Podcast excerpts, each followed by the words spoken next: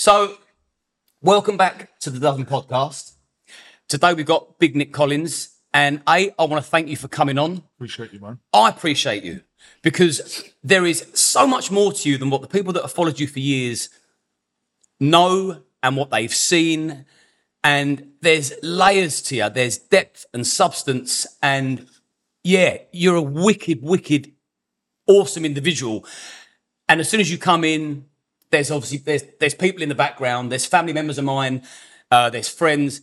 Everyone instantly warms. Like they call him, he's not just big uh, in stature, he's big in personality. And this is going to be a good conversation. We've got a lot of things in common. We've spent the morning in the gym, and you you showed mercy on me, brother. and I appreciate that. Yeah, we had a wicked workout. done all right for a little fella. We, we've, we've had a good morning. Uh, so I'll tell you what I know about you, what I've seen, because I've followed you for years. Something got me on the hook. I like your vibe. I liked your energy. And I, one of the first questions I wanted to ask you, anyone that follows Nick will probably be thinking the same thing. How many screens on his phone does, how many screens on your phone do you go through? Because every story you end with headbutt in it. I don't even know where that come from, but it, it I like doesn't it. I, in fact, when I watch your stories, I'm just waiting for the headbutt. I'm waiting for you to headbutt the phone. I mean, have you got a headbutt proof screen? Do you know what? I've gone through a few phones, you know. I can't be. on- I can't lie. to What, from, from the headbutt? Literally, yeah, yeah, yeah, yeah. Happy days. What was your first 12 years? What was your childhood like at home? And then we'll talk about school. So, so home life, brilliant, bro. brilliant. Couldn't not like my mum's amazing, my dad's amazing. I was brought up on love. My nan's amazing. Like everyone's amazing, bro. It was. Nice. I wasn't meant to go down this path. Do you know what I mean? So we went on holidays. I can't say we weren't rich. Mama might have had enough just to get by. Do you know what I mean? But we had what we needed. But yeah, no, no issues. So, I, I, Zero. I, I was. I've been on family holidays. I'd have been. I'd have been. Been to Florida. That was just after they split up. That was like the last thing. So Disney- me, Disney my brother, World. my mum, my dad, we all went to Florida, bro. There's not many children that can say they've done that, especially where I ended up. Where do you know what I mean? I say where I come from. Like I've come from fucking poverty. Because I know kids that have, bro. I know kids that have gone to school with secondhand clothes. I always had clothes on my back. I always had food in the cupboard. Always had a haircut. I had everything. Do you know what I mean? And it was after the breakup that sort of everything went. the breakup between your mum and your dad. Yeah. Okay, so you had a, you had a loving childhood. You went to Florida. You've done the Disneyland thing. You know there was so there was there was an element of privilege there, which is great. Not entitlement, but privilege. Just to confirm that. And then you said you were bullied at school. So is that first? So, during you, so you had a comfortable home life, but your school life there was trauma there. Is that right? Yeah, so I was clever, very clever from young. I could speak, it's going to sound like a right cop, but I was speaking French when I was a small child, bro. So my dad wanted to invest his money into putting me into education. So I went to a school called Quinton House. That's the first school I remember, private school. Um, I would have been So you was privately educated. for one year. Wow. So that was year four, that would have been. I loved numbers, I loved English, I loved poems, I loved writing. I was like, not what anyone would think for watching me online for the last few years. But yeah, Quinton House, but I didn't fit fit in. All the kids are from a rich background. My dad's getting up for work at three in the morning, driving to work till seven, seven thirty, coming back from work, taking me to school, going back to work till fucking six in the evening, coming home, eating dinner, going to bed, and he's back on it at three o'clock. He'd done all of that to pay my fucking school, bro. And I lasted a year. They kicked me out. I just Um, um, weren't. and so why did they kick you out? I didn't. Looking back, obviously, I didn't fit in. At the time, I didn't know. I don't know the difference. When you're a kid, you don't know the difference between working class, upper class. Like, my mum's got friends, they've got kids. We go around to their house. They might have a bigger house. They might have a smaller house. Might have a better car. They might have a shitter car. I didn't understand at that age. I'm only young, but I knew now I didn't fit in. But what was the reason? Because I mean, there's no way they could kick you out for not fitting in. What was their reason for kicking you out? What did you What did you do? the final straw, from what I can remember, as stupid as it sounds, I was fucking around. This is when you had to go to the big hall and you used to sit down cross-legged on the floor and sing fucking hymns or whatever they are. I'm having an argument with a kid with a hymn sheet and it's ripped in half. And that has lead, led me going, Obviously, that's not why I got kicked out, but I remember that incident led me to go to the headmaster's office, which led to my parents having to come in, which was the the final straw. But maybe just being naughty, man, just maybe being loud, just a consistent year of like this kid's just a nightmare. Bearing in mind all the kids that go to Quinton House, all their parents are rich, bro. Like the money that the parents will be paying hmm. is a chip off, the, like you know what I mean, just a little bit. My dad's going to work and grafting his whole month to pay for my school. So everyone at the school, So I just felt like I didn't fit in. they were complied, and you was consistently insubordinate, and that was that. Yeah, I remember I didn't really have any friends there. You got to think as well. I joined at year four, so kids were probably already there from years reception one, two. So I've stepped into a school. No Hmm. one knows me. I don't know anyone. I'm talking hat, briefcase, socks up to the knees with the shorts, the full like boarding school. That would explain why you and me like the, sh- the, the, the, socks that come halfway up our shins.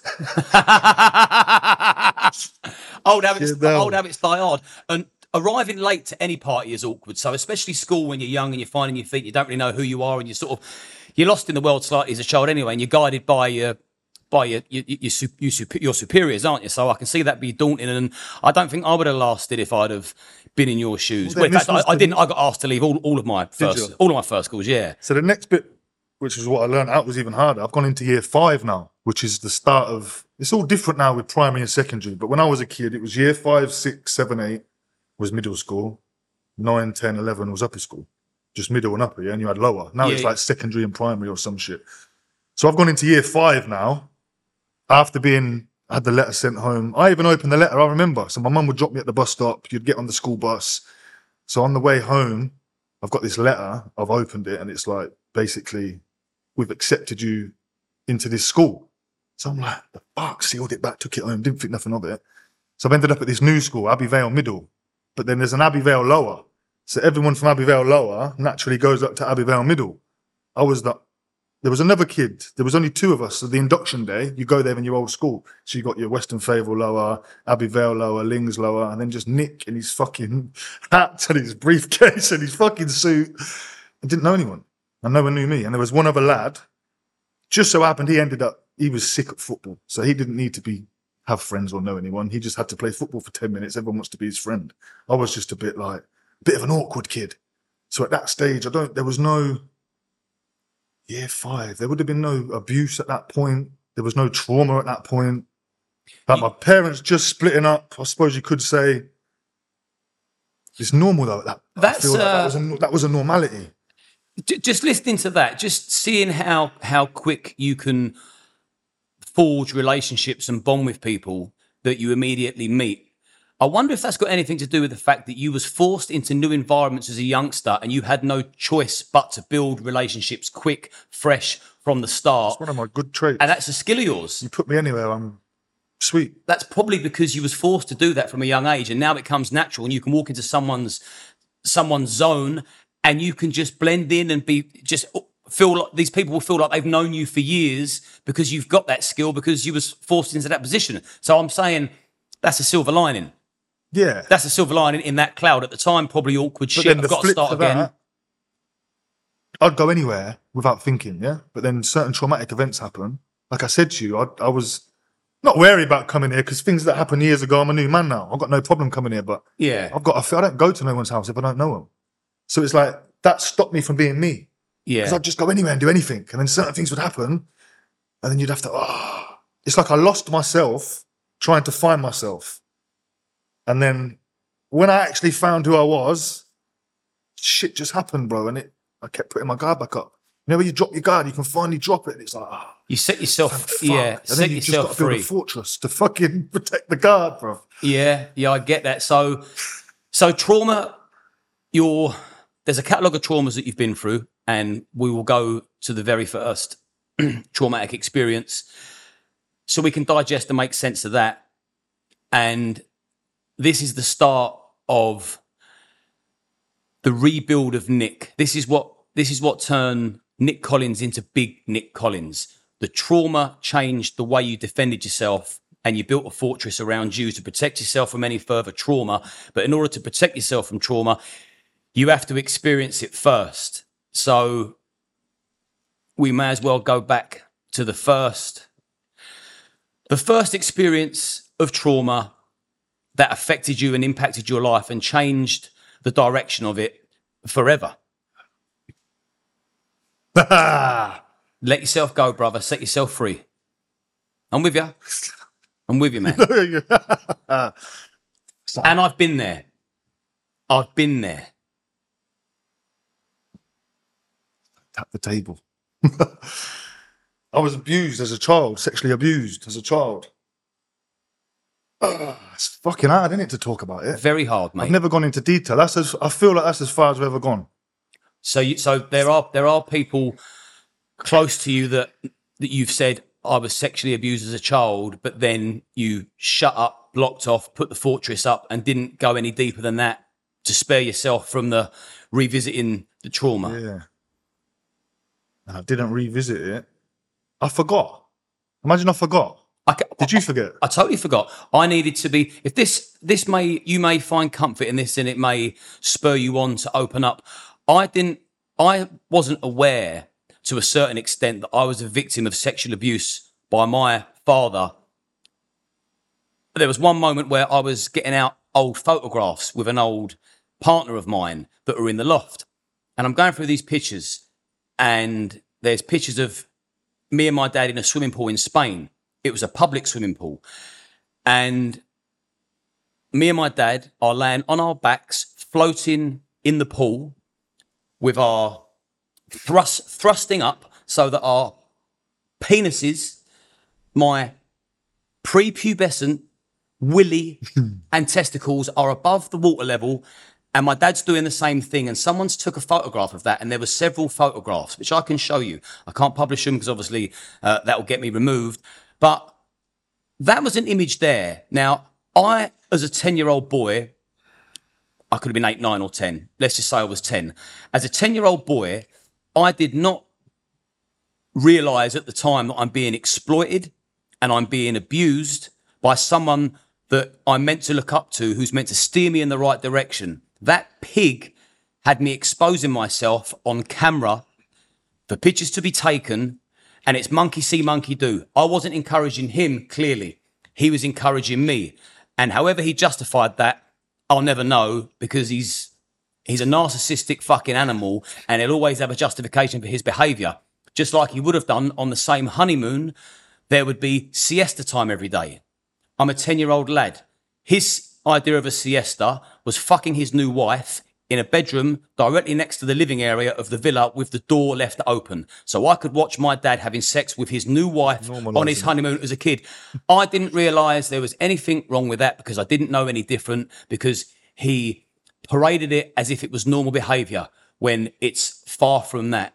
So I fully appreciate how you would forget your trauma, your abuse, because I'd done the same thing because I almost didn't realize it was. Hide it. Yeah, well, that's one thing you don't know. This is the thing as well. Sexual abuse isn't spoken until so recently. So it's like, even when I was 20, there weren't no one talking about that when I was in my 20s. Especially men. I'm what 36 now. At the start, even six years ago, there weren't many people talking about it. So it's like, it's like you're saying, you don't even know what you're going through. And the fact that I was so young, I wasn't sexually active, so I couldn't compare it to events I've had with women. Like, I don't know what sex is. The nearest, I tell you, what the nearest to sex you'd know. Do you remember Eurotrash? Yeah. So Eurotrash Yeah. was the nearest to porn I would know at that age. Tits and ass. Tits and ass. And yeah, this As it should be at that age. That's as far as it should go at that age, that age of innocence. but even like things like sex, you don't know. You see the tits and the ass, but sex and blowjobs and all these things, you don't know. You're I'm a kid, bro, and I'm fucking being introduced to all these acts by this fucking other kid. Mm. Yeah, our, our mind is not built or prepared for such graphic incidents, scenes, certainly not acts. I mean, wow, the physical act at the age of 10. So, was, did you say you was 10 when it first took place? Or 12? I'd love to finalize everything once I've said everything, but again, I'd go be- between ten and twelve. It was all around the same time. Nana I'm- split up. I'm I'll the put same. it to where I live. I can put it to houses. So Yeah. I know when my mum and dad split up, we left Portchester Gardens and I moved to Seaton. He moved to Nuttall. So then I can put events, but because I was abused at my nan's house, I can't picture where I was living. Where was my mum? Do you know what I mean? So, So it the- was all around the same sort of time. But what- Playing football, I started the first team around 10. I only know that because a kid that lived on that street played on the same team as me. So I can put myself, So the, the abuse took place before you was a teenager. yeah, So that's a that's a, that's a safe that's a solid timeline. yeah, And it took place at your nan's house. yeah, And did it happen more than once? yeah, man. For, for, again, it might have happened 10 times, but they could have been a month apart. Mm. It could have been two, they could have been two months apart. So it could have been over six months or two years. I literally, and like I say to you, every time I get the pen and pad out and I want to dive in, my body don't let me. It's just like, Shut off. Yeah, bro. Just like I was doing there. I'm not, I, like, I'm walking around your kitchen. Like, I might have to go home, mate. Well, I don't know if I can do this. And do you know Because I know what I'm going to talk about, bro. And it's not And, comfortable. and you've got to do what's best for you. You've got to say what's best for you. You've got to think what's best for you. And you don't feel obliged because when the time's right, the time's right. You may think to yourself, this isn't this isn't the right time now. And There's never a right time for nothing. there is isn't there isn't a right time. And I and I delayed, delayed, delayed, delayed, delayed. But This since divine timing is the only timing, and this was all put together for a reason, for the right time. Like in my head, I'm thinking, fucking hell. I wish I had a deeper chat like this with you five years ago Mm. because I'd have had more clarity earlier on. But then when I second check myself, it's like that would have gone over my head five years ago. and you know what? Five I would have told you to fuck off. and five years ago, the gear? five years ago, I didn't have the understanding I've got now. So we was never meant to be five and we've years always ago. spoke. So when things were happening, you'd send me a voice note Yeah. going back ye- years. And then it's like, I watched your podcast, and it wasn't until I watched that and I thought, fucking hell. He kept that under his chest. this geezer. Mm. And it's like you get a connection, in it? But Yeah. we're not even in the same room. And I'm watching it and I'm going, fucking hell. And then my training partner, I've said to him, watch it. And he comes the next day and he said, Oh, he's like, I'm a bit like you. He's like, I don't know if I should have watched that because Mm. it sticks with you. And how many more people, how many more people out there do you think have experienced similar abuse that you and me experienced? And they've never said a word out of fear, out of shame, because victims tend to blame themselves because the perpetrator makes them believe that it's their fault, their dirty secret. And the reason why there was gaps in between your abuse is because abusers are the ultimate manipulators and they know when to hold them and when to fold them. And if they think something's coming on top or you could speak out loud, they let you cool down, then lull you back into a false sense of security, and then they strike again. Pigs, remember this. They're the wrong person. They're the pig. You're the one that done nothing wrong. You're now the champion that's coming forward and saying, this is the pig that done this to me. Your power is now taken away and mine is now enhanced. It's setting yourself free. Best thing I ever done was just blurt it out. I feel free as a bird. Well, I did. I've done it in, in therapy. Like, so my therapist is, I say my therapist, like I'm actively going. Like, we had this conversation a few years back. So I've told her everything. And it was like, when I come out of that, it's like there's a, You felt lighter. I feel lighter, then it's almost like I'm broken for a couple of days. You know, I hmm. don't want to speak to anyone. I don't want to have a conversation. I don't want to think about anything. Very weird. But sorry to go back. The reason why the gaps of the abuse. So this was my nan's at the time, my nan's boyfriend's son. So the guy that abused you was how many years older? I'd just say a couple, and I only say that because it's mad crude and weird, isn't it? But it's like you can only say how it is, isn't it? He had pubic hair and he had a fucking big Oh. penis, mate. Like he had a fat cock, bro. So he Yeah. weren't- weren't a kid. This is not- My- no- My, no- dick was like that. I was a little kid. When it happened to me, when, when, when it happened to me, same. Th- Those those pictures, I'm I'm looking at I'm looking at a child's like put it like penis. this: this is pre pre pre puberty. I might have been going through puberty, but I wasn't. Like I said, I wasn't sexually active. There was no masturbation. There was nothing. I was a kid. I didn't know Hmm. nothing. So it was like he was this man's son. So there was a I touched on it briefly. There was like a grooming process with him. So my nan was like you. My nan devoted. That was like my life. My nan was my life. That's my mum's mum. I get that. And then when she died, I got into bed with her like you did, and it was nuts. And. Yeah. it's like ah, that was I, my f- I fucking. feel that, man. I've got her there, man. She's on my heart, bro. She's on my my nan's on my, on my ribs. My nan's on my ribs. So this was what got even mental, bro. So I'm going to my nan's because I love my nan. I want to be at my nan's every weekend without fail, every weekend. And then one time, this guy's here, and he was bigger than me, muscular. He had braces. He was a. I, I thought he was a lot older. The only reason why I say I know he was only two years older is because I've dug deep since and delved into people that he'd gone to school with, and I found out people that knew him. Well, between the ages of say 10 and 15, for example, let's let's use that spectrum. Two, three year age gap is big. It's not like when you when you're 40 and someone's 43. But I could have it makes no odds. But when you're when you're a kid, a two year or three year golf is big. You are so a 13 year old is far more advanced than a 10 year old. That's that is a that's a massive Yeah, transition. like so I could be 11, he was 13, or I was 12, yeah, he was 14. he's I in a was 10, he was like, he is in a strong position to manipulate. oh, 100%. Pure and simple. so he was good at football.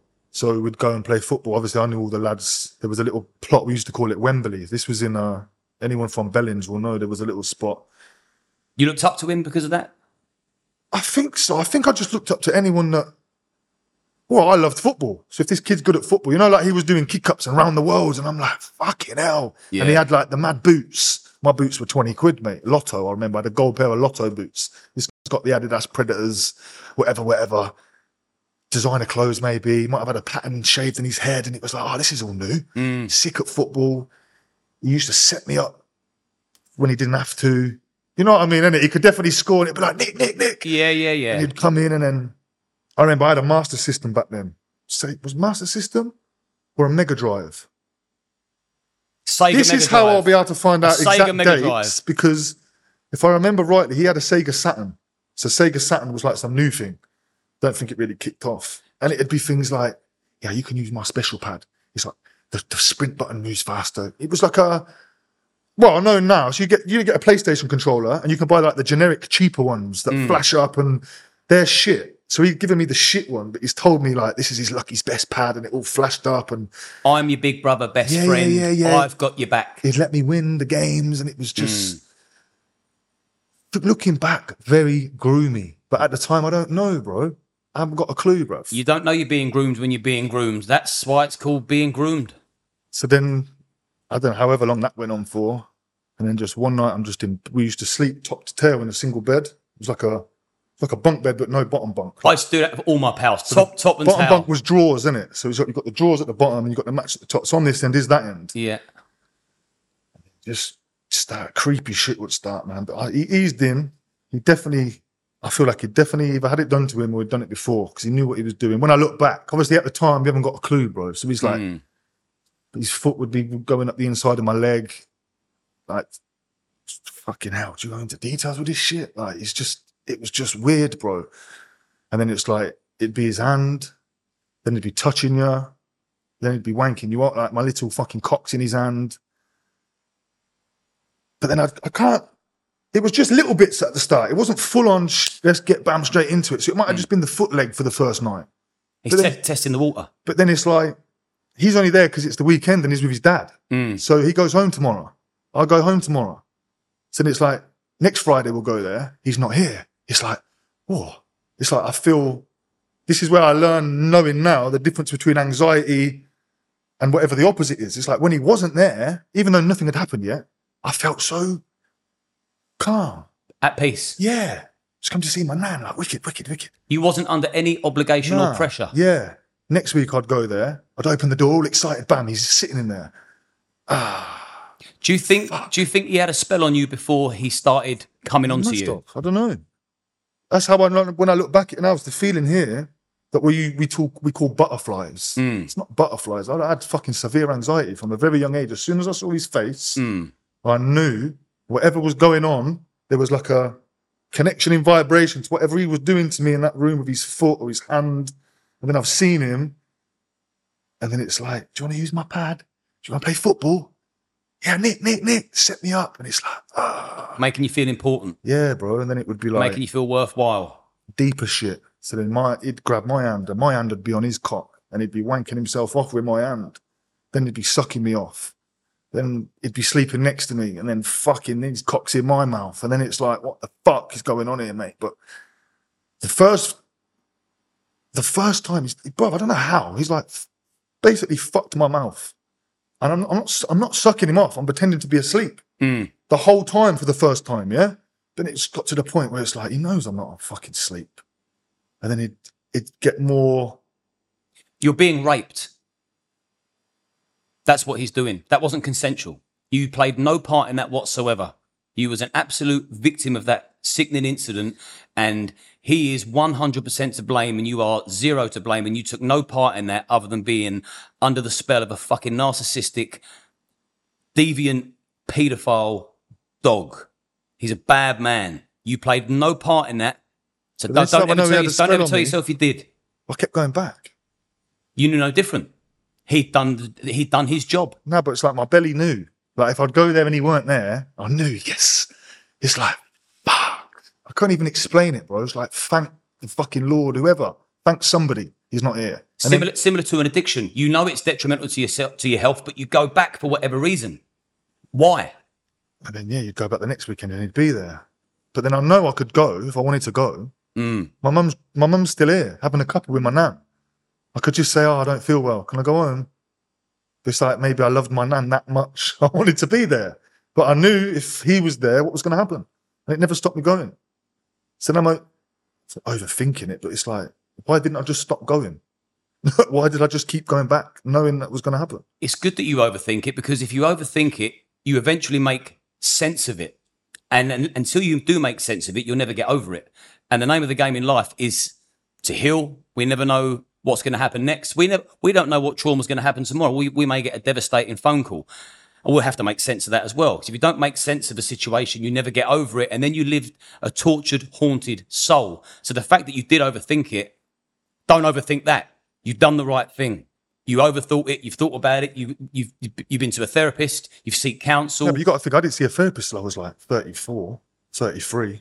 it's just like 20 years there of like, I kept it harboured for many, many years. I used to I used to put my dad on a pedestal. I used to talk about him like he was a hero. That was his defence. How could I have done that? He talks about me like I'm a hero. You were still my dad. You fucking were my hero. and this is what's mad. It's mad how you say that. So at the time I said, like I said, I was being bullied.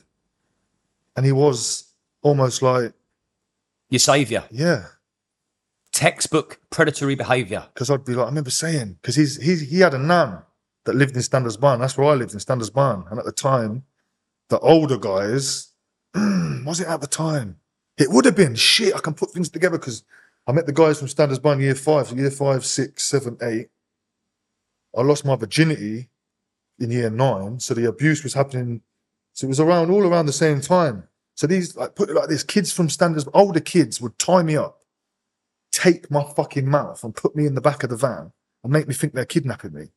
And like in Standens Barn, you had like, sorry, say this like a big each. You'd have a big long cul-de-sac, and at the bottom of every cul-de-sac, you got a roundabout. So what this cunt was doing was flying down there, slamming around the roundabout, and coming back up the road, making me think I'm on some fucking Like a role play kidnap. like I'm in the back of the van pissing myself. But obviously, my mates that are there, they know it's a joke. Yeah, we'll just scare him. But I felt like I was the easiest kid to scare, bully, and abuse because I learned. Well, again, I now from learning what I know, I learned to disassociate. Mm. So you could bully me, you could beat the shit out of me. It didn't hurt me. You could switch off. When this kid's abusing me, I can switch off. It's not happening. I'm not here. So, yeah. So the bully. When I say bullying, like it was, I get the shit kicked out of me every day, and I'd get up and ha, that was that it. And they'd be looking at each other like, all blowing, fucked. Seven guys that have just been chasing me and battering the shit out of me for ten minutes. And I'm like, is that all you lot have got? You become desensitized. People can say what the fuck they want about me. Anyone that went to school about me, they'd be like, couldn't stop me. Like hmm. you could, you'd have to kill me. It's You probably just beat me up all day and all day and all day, and I get back up and I say, "Let's go again. Let's go again." It's maybe what kept people coming back to try their luck with you. It's like, well, he doesn't seem to budge. He's This not giving. He's not. think- He's not giving up. We're going to try again. Did I have this big target? Again, this we'll, we'll touch on it later on, but it's like I understood maybe a couple of years ago. Maybe that was my purpose, was to be that dartboard for fucking everybody because that's gonna do something for them. It spared others receiving it. and then at a long, long haul, it's made me gr- grow, isn't it? I haven't. Yeah. I'm only who I am because of everything I've been through. Absolutely. So then when I realise, all right, maybe I have been put through this. I'm a big believer in that you'll get put through tests in the universe, right? And you won't get to the next level until you've passed the test. hmm So, for example, if you keep doing the same fucking thing repeatedly, you're never going to get anywhere. No. It's like the definition of insanity, isn't it? You're doing the same repeat process for a different result. Expecting different results. So you pass the test, you go to the next level, but you've got to pass the test to become strong enough to get to the next level. So maybe the abuse here Mm. Because let's be honest, bro, people have killed themselves for less. Absolutely. So it's like Did you ever feel like that we can touch on that, bro, every day for years. after after the? in- Not until I was older. The come down from the drugs. Like I say, I forgot. I blanked it out. I started using drugs from a young age. So how long did the abuse go on for? It happened at least 10 times. And like I say, it would only be at weekends. And it wouldn't be every weekend. Mm. Yeah, it so might that- be one weekend in a month. That's prolonged. It could be two weekends in a month. Yeah. So it's, again, once we've gone through all of this, I would like to, once I've said everything, actually timeline the whole fucking thing with times, dates. this, Maybe this, you should this. write a book. And again, that's something I've loved to do. Maybe you should write a book. It will help you. start, It will you? help other people. It will give people strength. You've got a hell of a story. You're a hell of a character, and we've not even touched base on it yet because there is, there are trials and tribulations, and there is a success story within this podcast. So this isn't Getting there, aren't we? we're get, we're getting there. And man, that was brave what you just said there. That was brave, man. I got a lot of love for you. I mean that. That was brave. I've done it. I know how hard that is. And people watching this, they will know how hard it is because they couldn't imagine in their wildest dreams a experiencing it. And if they have, to actually say it out loud in a kitchen with a microphone and lights and cameras in your face, fucking kudos to you for that. That's his power taken away. And fuck him. But I do want to know has anything happened to him since the abuse took place? I don't know. Never seen him since? I think I've seen him once. Still in there, still in the same area where you live? So I lived in Northampton at the time. He was from Wellingborough. He went to school in Wellingborough. I've spoke to people that he went to school with and that described the kid. Like he told me the kid had what he had braces. Done wrestling. Fucking hell, yeah, man. So he's known. I just don't I wonder how many people he's gone on to do the same thing to. to. don't. This is what eats me, bro. Because it's I like, wonder how many people he's done that to. I wonder if he's spent a long time in jail. I wonder if he's been. I don't think he's been jail. I, don't know. It's a guessing game, isn't it? But it's like that's part of the guilt that eats me because it's like, what do you do? Tell the police twenty years later? like, do you? I was going to go and find him. This is how mad it is. So when you take this in, you might learn something different. Like, after I've seen my therapist, she's taught me from being taught me more about empathy. Yeah, not that I'm trying to empathise with this nonce, but if you understand where someone's come from, you have an understanding of where they're going. I believe in you can't judge someone on the decisions they make when you don't know the decisions that they had to choose from, right? So then, see, I started defending him. Maybe he was abused as a kid. Maybe that was normal to him. Maybe his dad done that to him. Maybe his brother's done that to him. Then the other side of me saying, well, what if he's got fucking kids, you mug?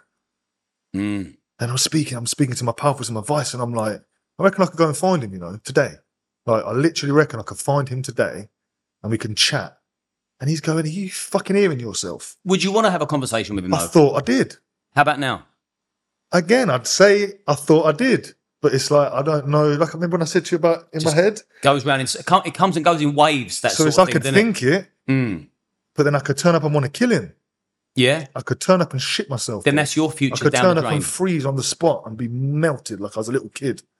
When you say have you seen him again, the only reason why I say I think I have, I was at uh, I was in a shopping centre.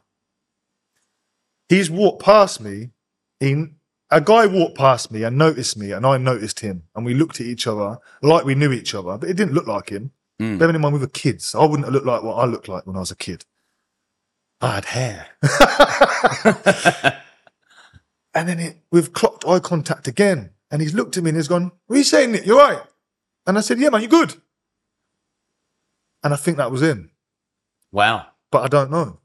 But something in my body froze. You felt it. When he said, You're right, Nick, it's like I heard his voice. Mm. But now he's a man, so he's got a man's voice. Yeah. But when I said, Yeah, I'm good, but are you? I froze. And that's what made me think. And then when I've walked out, I thought, Fuck me, was that him?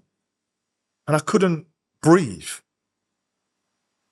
maybe it's best that you haven't spoke to him and you know what it's like everything in life is all about timing even cracking a joke. If you don't get the timing right it ain't funny. Maybe the time's not right. Maybe the time will never be right. Maybe it will never happen. But if the timing ever comes and it is right you'll know. You'll feel it in your stomach. You felt it right to come today. You felt it right when you went to your therapist. And i'd like to think that you'll leave here today and think, well, everything's happened for a reason, and and ev e- all, all the timing was in place, all the ducks were in a row. And so, if that time does come that you feel the urge that you want to speak to him, hopefully you'll be calm and you'll, I don't know. I, I, I think the same. Here's my thing. What's your opinion? Because you've been through some similar shit, right? So we can kill all the nonces today. They can all die, right? But then that's not gonna kill the impact that they've left on all the kids, right? And it's more often than not the kids that have been abused that turn to abusers. From the research I've done and from the people I've spoke to. So my therapist, for example, interviewed sex offenders in jail. 90% of the guys in this does not justify. justify why they're doing it. No. But they'd all been abused. We so just- if you think it's in. right to be touched as it just depends. Everyone's different. I don't know how you don't know right from wrong. I don't know because I do. So I can't level with these people. If you've not got a moral compass, then you're a malfunction. And if you was a laptop and you was a malfunction, you'd get put straight in the skip. Same thing should happen But to look, if you've come up in a family and your mum and dad are heroin addicts and you've you've you've bought around shoplifters and the only way you can eat is by running into a shop and grabbing, does that make you wrong or does that make you a fucking survivor? Do you know what I mean? How do you? Not that I can compare someone that lives with heroin Yeah, addicts to a fucking nonce, but it's like how do you? you, th- How do we cure this shit, bro? you cannot. Well, I'm not noncing on people. so me neither. But is there someone that he has that's noncing on someone else? What I'm getting at, you can kill the nonce, but what have you got to kill everyone that they've infected? Or do we? Well, how do you end it? You have to end the cycle by incarcerating them forever, whether they was abused before or not. I was abused, you was abused. We haven't gone on to abuse because we know right from wrong and we know left from right and we know good from bad. Is that down And- to our parenting? We had parents, bro, to teach us right from wrong. Again, I'm not. I don't like. I'll go back and forth all day. I don't want to justify you're it. playing devil's advocate. My opinion is, if they don't get the death sentence, then they need to be locked up forever. oh, I think they should all Not die. not not not jail. Rehabilitation, come out and have a nice life because your victims aren't having a nice life. In jail forever, You're talking like America Supermax. break yeah, break the bloodline. Break the bloodline. Th- That is it. No more no more sexual predators can go out and reoffend and then then there'll be less victims and it'll go from that. So uh, me personally, my dad was abused when he was a kid. He went on to abuse. Fuck him. Not a good enough excuse if you ask me. What I'm getting at, of course, I agree with all of that. Your dad could die tomorrow, respectfully. He could have abused someone that is now abusing someone else who abuses someone. You know that it never ends. Oh, I how, get that. How the fuck do we nip it in the bud? bro? Kill him. All of them. Kill him or kill him or lock him up forever. No, but I'm on about the inf- the ones that they've treated bad that have gone on to treat others bad. Okay. We wouldn't know. Do you know what I mean? It's like this is part of the reason eh, why well, I'm speaking about okay, it. well, in that case- And more people have to talk about it. So, So it's like yes. So my take on that would be anybody, anybody, because this is an interesting back and forth we're having now, and I'm I'm now making more sense of it now because anger and fury and revenge takes over first and justice. But if we're broadly thinking from a non-biased point of view, if you have been abused as a child or an adult, because no one's above abuse, because perpetrators are clever and they're manipulative and they will get their claws in you. If you've been abused, before you start thinking it's normal and you want to do the same thing, speak out to somebody, a friend, a loved one, a relative, a counselor. Whatever you do, don't start thinking that the dysfunctional behavior you've been recipient of is actually functional and don't even consider doing that shit yourself. Seek help. Put an end, put an end to that fucking continual despicable behavior and leave children and vulnerable people alone and set them free to live their best life. that's the only. That's what I was about to say. The only way is if everybody that's been abused has to talk about it. 100%, You have to. which is what we've done and we're doing. But then it's took us both now. 20 years, isn't it? So it's like, do they Yeah. wait 20 years and then tell their story? Hopefully, they'll look at people like you and me that are doing it now, and we've just encouraged them to do it early. The second you've been abused, do not harbour that. It's not a dirty secret. You're a victim of a crime. Report it, speak about it. Don't- Remember as well, generationally, you didn't have a voice as a child in your generation, And everyone has now. and neither did I. Yeah. Like I said to you in the car, it was children were seen and not heard. Suffering in silence. So it's like you don't speak unless you're spoken to. So, Mm-hmm. how, well, mummy, mummy, this is what happened the other day. yeah. Well, you're scared to speak out in case you get ignored or not believed. And not only that, it's like you say, you don't even know what you're speaking out on.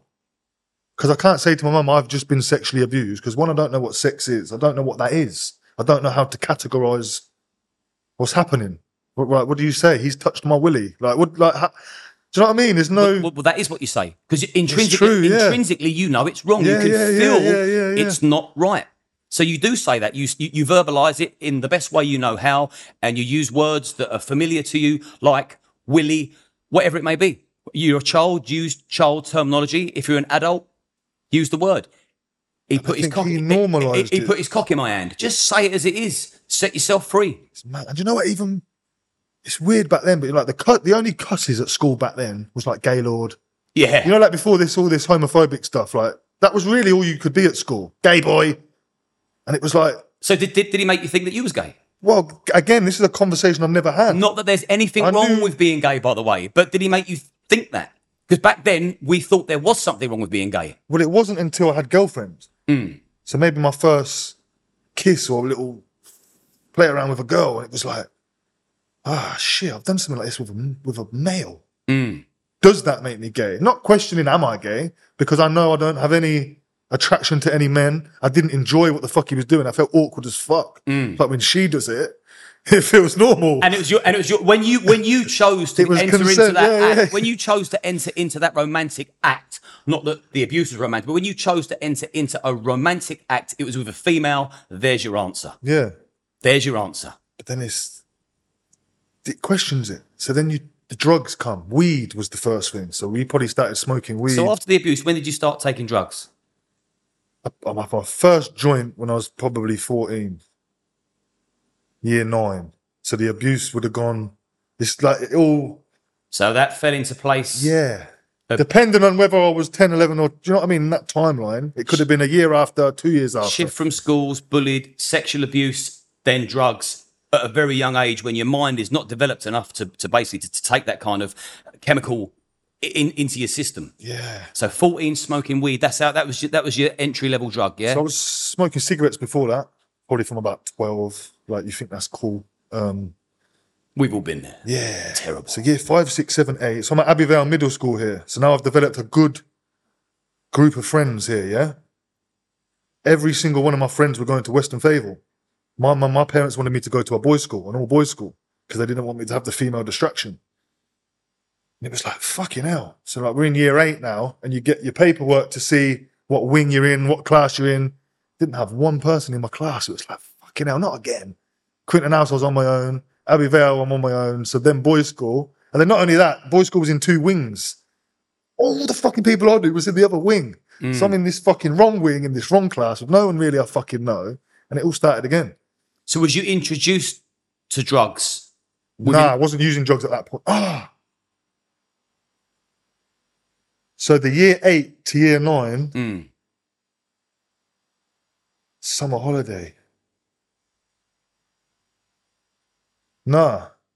It was the year nine to year 10 summer holiday. So I got introduced to drugs when I was in year nine at school. So that was my How- son's going into year nine, so 13, 14. 13, 14, and was it somebody the same age or someone older that to drugs? Everyone, everyone the same age, but he had older brothers.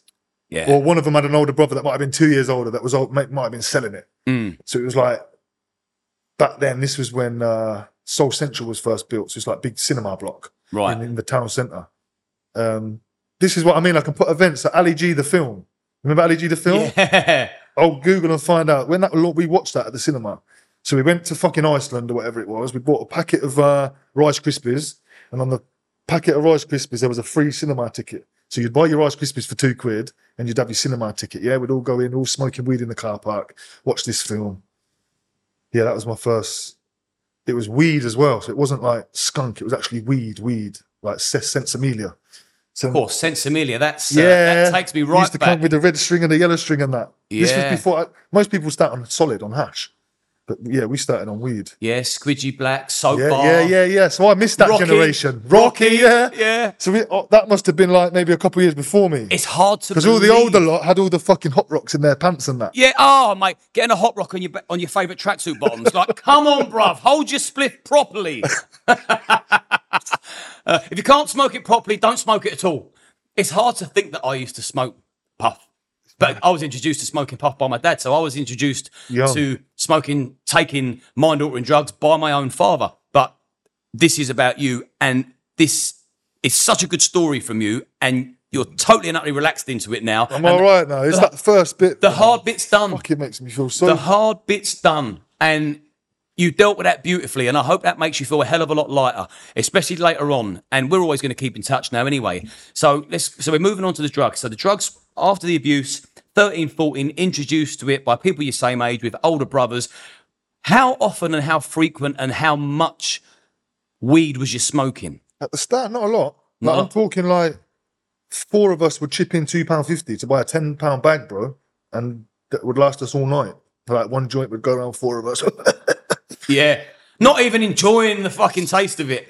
just to get. but For me, Clocking out. it was a disassociation, and I understand my relationship with weed very well now. And when I look hmm. back at it, it was like just wanted to get fucked because most people would smoke their joints. I'm looking to get the next level up. I wanted buckets and fucking shotguns, so we'd be fucking burning holes in lighters and putting joints, just trying to get as high as I fucking could, bro. And I didn't know why. Hmm. But I, obviously, when I can reflect on it all, Clocking out. like I wasn't aware at the time. I'm not trying to buy weed at 14 to avoid the fact I'm, I was abused at this age. Because by the time I was 15, like I say, I probably forgot because I didn't think about that. You trap, you lock these things off at the back of your mind, innit? What more important things to think about now? Like trying to lose my virginity, mate, to a fucking woman. I, Yeah. I've got GCSEs coming up. Do you know what I mean? So I just you forget about all that shit, bro. And I was very clever, very academic. So how so when you started smoking weed whilst you were still at school, how did that affect your ability to learn? Well, it started just at weekends. I wouldn't smoke in the week. So it, didn't, it didn't really have an effect, or you didn't think it had an effect. these kids would smoke at lunchtime. They'd go to the park and have a joint Mm. and be at school. I'm like, fucking hell, it's a bit. I'm trying to disassociate, mate, but let me get my work done first, yeah? Yeah. So smoking would be a Friday thing. Not even a Friday, Saturday, Sunday. It would literally be a social thing.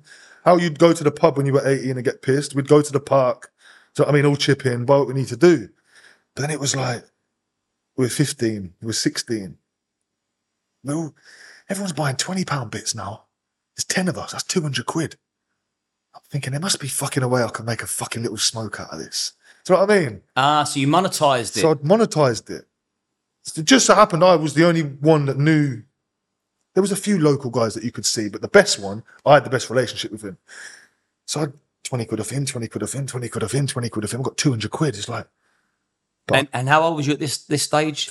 14, 15, bro. I was 14, 15. I bought my first half ounce to break down in year nine at school, bro. When I'm 14 with my little blue, you had, you had little coloured stripe for each year that you're in. All right. So I'm, and I only remember, I know, like I wanted to monetize. I didn't want to make money. I You wanted was a to, businessman from young. I wanted to smoke for free Yeah, yeah. because I'm paying a tenner for your weed. By this point, then you got to go. You got to go shop. You got to buy your munch. You got to save a little bit to get your chip shop but fucking half ten before it shuts. And it's like, nah, because if I take twenty quid off all of them, I can end up with forty quid in my back pocket and a twenty pound smoke. They're none the wiser because they're still getting what they want for fucking twenty quid, isn't it? Mm. And then yeah, that was it for me. And did that progress? Did it? Did you start selling drugs on a larger scale Yeah. as a, as like before sixteen? not fucking Tony Montana level, but I was doing enough, bro, to like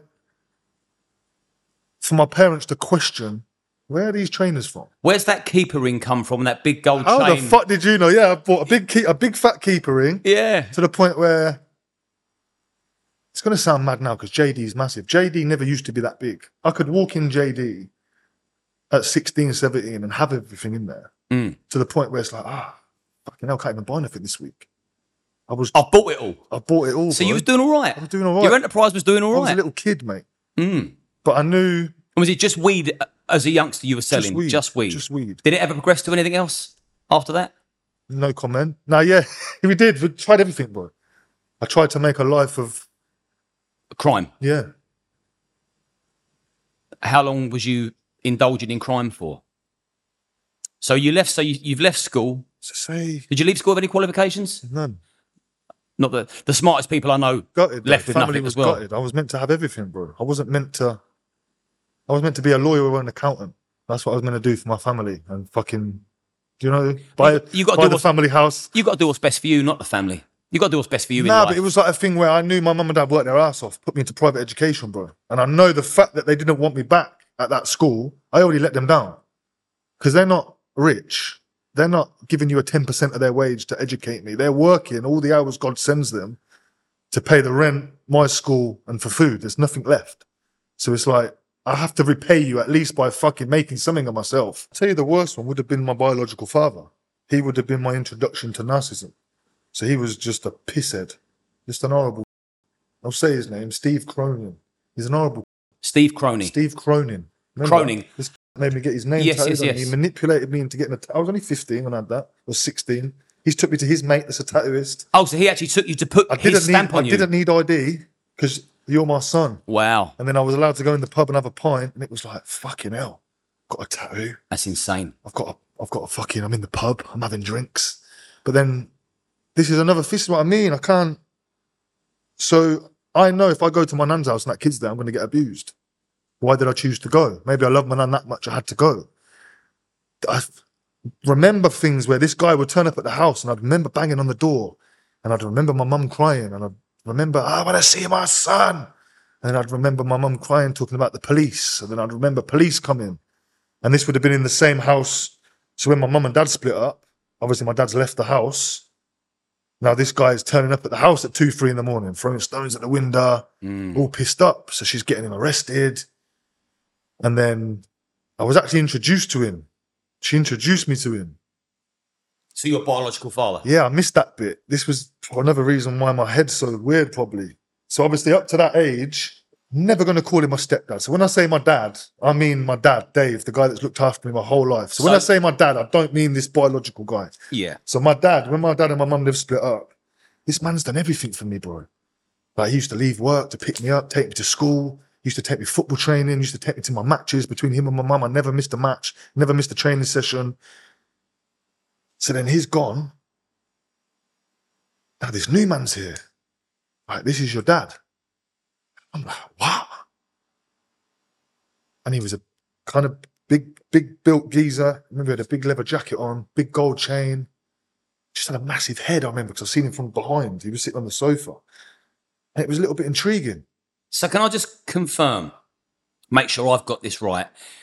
You spent 12 years living with your dad, who you thought was your biological dad, Yeah, and in quick succession, you out that he realised that wasn't. he wasn't, and you was introduced to your biological dad. Okay, well that is gonna really knock a child's mind bandy. well, the, this is why I talk about digestion and indigestion. Yeah, Di- mm. sorry, digesting the trauma. So when I see my therapist, she said this is going to sound weird, but if I had to pick a trauma which affected me the most, I'd say the abuse. Yeah, But she's saying there's probably other stuff. it's not. It's the dad thing. Because not only are you 12, not only have you already been abused as well, you've got an identity crisis because you don't even know who you are. Do you know what I mean? Mm. So this, there was little things, and when I think back, it was like you might have needed your birth certificate for a project at school. My birth certificate, well, we lost that in the fire, but my birth certificate would have said Nick Cronin, so I could so never you, have that. So you never had access to your birth certificate deliberately. Whether it was lost in the fire or the flood, do you know what I mean? Was it kept from you for your own protection? Hundred percent. The guy was a. He tried to kill my mum and all sorts. He tried to kill my mum when she was pregnant with me. So full respect for your mum. Oh, she's a Full fucking love. Yeah. queen, queen mate. An absolute queen. she yeah. didn't deserve all the shit that these people have done to her. No. And it's always the way.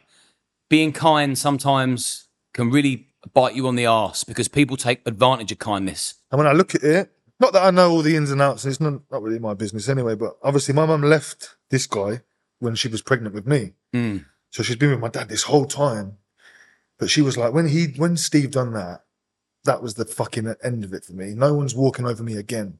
So my dad, Dave, probably didn't I don't know what he did for them to split up, but it probably wasn't justifying a fire a split up. It was because this guy has put, already put my mum through trauma to whereby she's put her foot down and said, any other man so much as fucks about, that's it.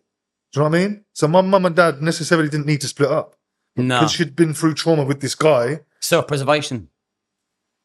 And That's could- how I look at everything now. Yeah. So. I can't blame all. I mean, your mum and dad for splitting up. It's no one's fault. This shit happens. Yeah. And this is why I said to you on the phone as well. Me and Beth, sorry, love. She's stuck with me for life, mate. That's it. We've made a vow to each other. I don't need to She- fucking marry her. well, she loves Even though you. we mate. will. She loves you, mate.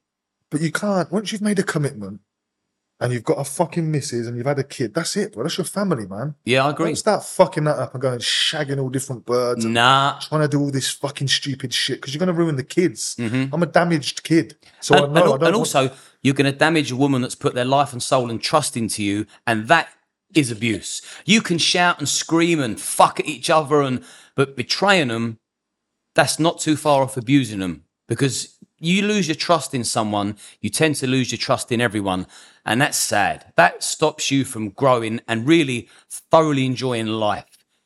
Don't let somebody betray you, and the best way to almost ensure someone never betrays you is don't betray them.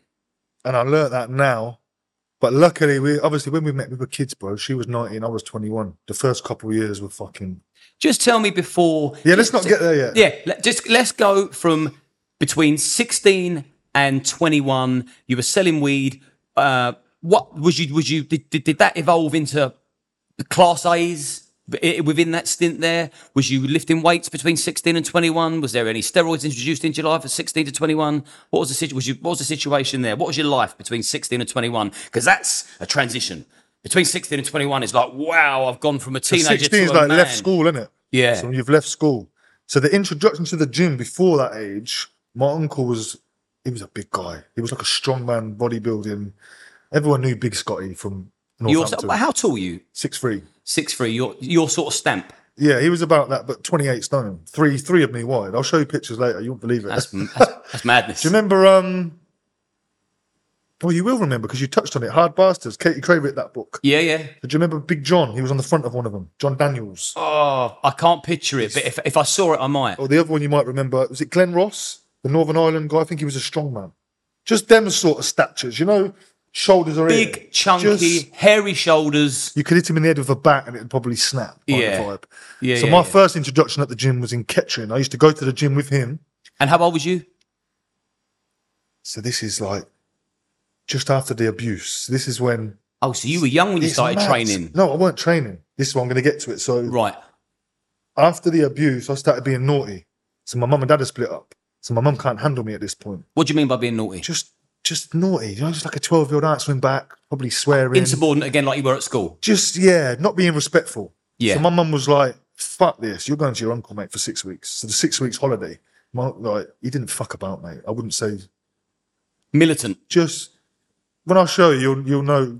Just imagine, you know, like the Sopranos. You know the main guy from the Sopranos. You'll show me a picture. you're showing me a picture of him, and I'll apologise. Sorry, mate. so it was like you're going to your uncle's. Yeah. It was like terrifying, but like mesmerizing at the same time. This guy was like the fucking mafia, mate. Range Rovers. Well, there were loads of them. They used to run all the fucking doors, all big jackets, red ties. They were just like, if you wanted to be in a firm, that's the fucking firm you want to be in. Mm, the man. So anyway, I'm there. I'm only young, like I say, 12, maybe 13. My job was I used to spot, um, load his weights up.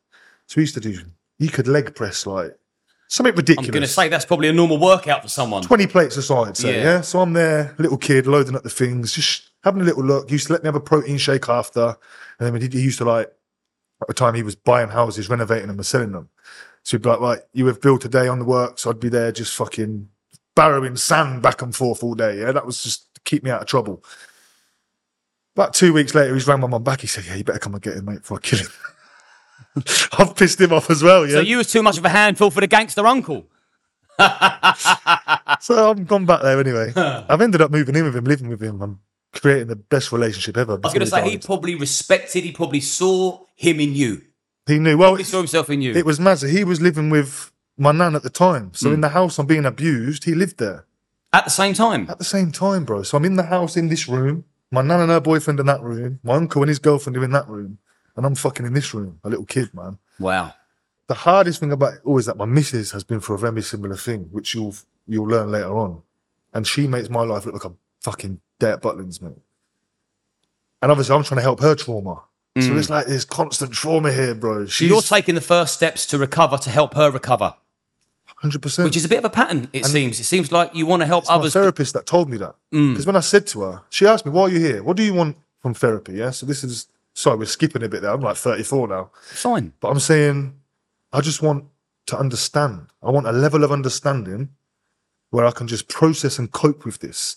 Most people go to therapy, I want to be fixed, or I just knew, I just wanted to learn. I, wanted to I understand. understand So when she says now you'll go through this trauma and your brain will create a neurological pathway to prevent you going through that trauma again, like a protection. Mm. So when I've learned that, I'm like, right, how do we undo this? And then there was, we'll touch on that in a bit. There's processes that she put me through to sort of undo the neurological things, yeah, whatever pathways. Let's go back because that is interesting and that has got far too much substance to sort of skim over it and then come back. That's too deep. So just want to get your introduction to the gym because people are going to want 16 to 'cause there- there- 21, There's yeah, going to be a lot of lads that look at Big Nick and they're going to want to be Big Nick. So they're going to want to know how you got there. People are Not gonna, how pe- I done it. People are going to want to know if you've done steroids, what side effects they had, how long were you on them for, were you cycling correctly? They're going to, they're going to be intrigued by you. You're a man mountain. You've got a mouthful of gold teeth. Where are we now? Sixth. So when I first left school, I went to work at Avon with my nan in the kitchens. So my nan was the catering manager. She's got me a little uh, agencies back then. You have to go to an agency and four pound fifty an hour. That's what I was on. That's how long ago that was. Sixteen. No wonder you took up drug dealing. Well, I was doing a bit on the side. So this is where I'm clever. So I'm getting up at seven. I'm going to work. I'm finishing my work day at one, two o'clock. But obviously, all these lazy bastards are just getting out of bed. You don't go to bed till three, four, do you? When you're a teenager. Not when you're young, And you're getting up at fucking midday. I've already been to work, done a full shift, and I'm at the park with the weed. Let's go. Summer, isn't it? Smoking or selling or both. Bit of both, mate. You want a bit? I'll have a bit. I just, all I wanted to do was get my smoke for free. That's Yeah, all yeah. I understood. I don't want to pay for it, but I needed to smoke it to disassociate.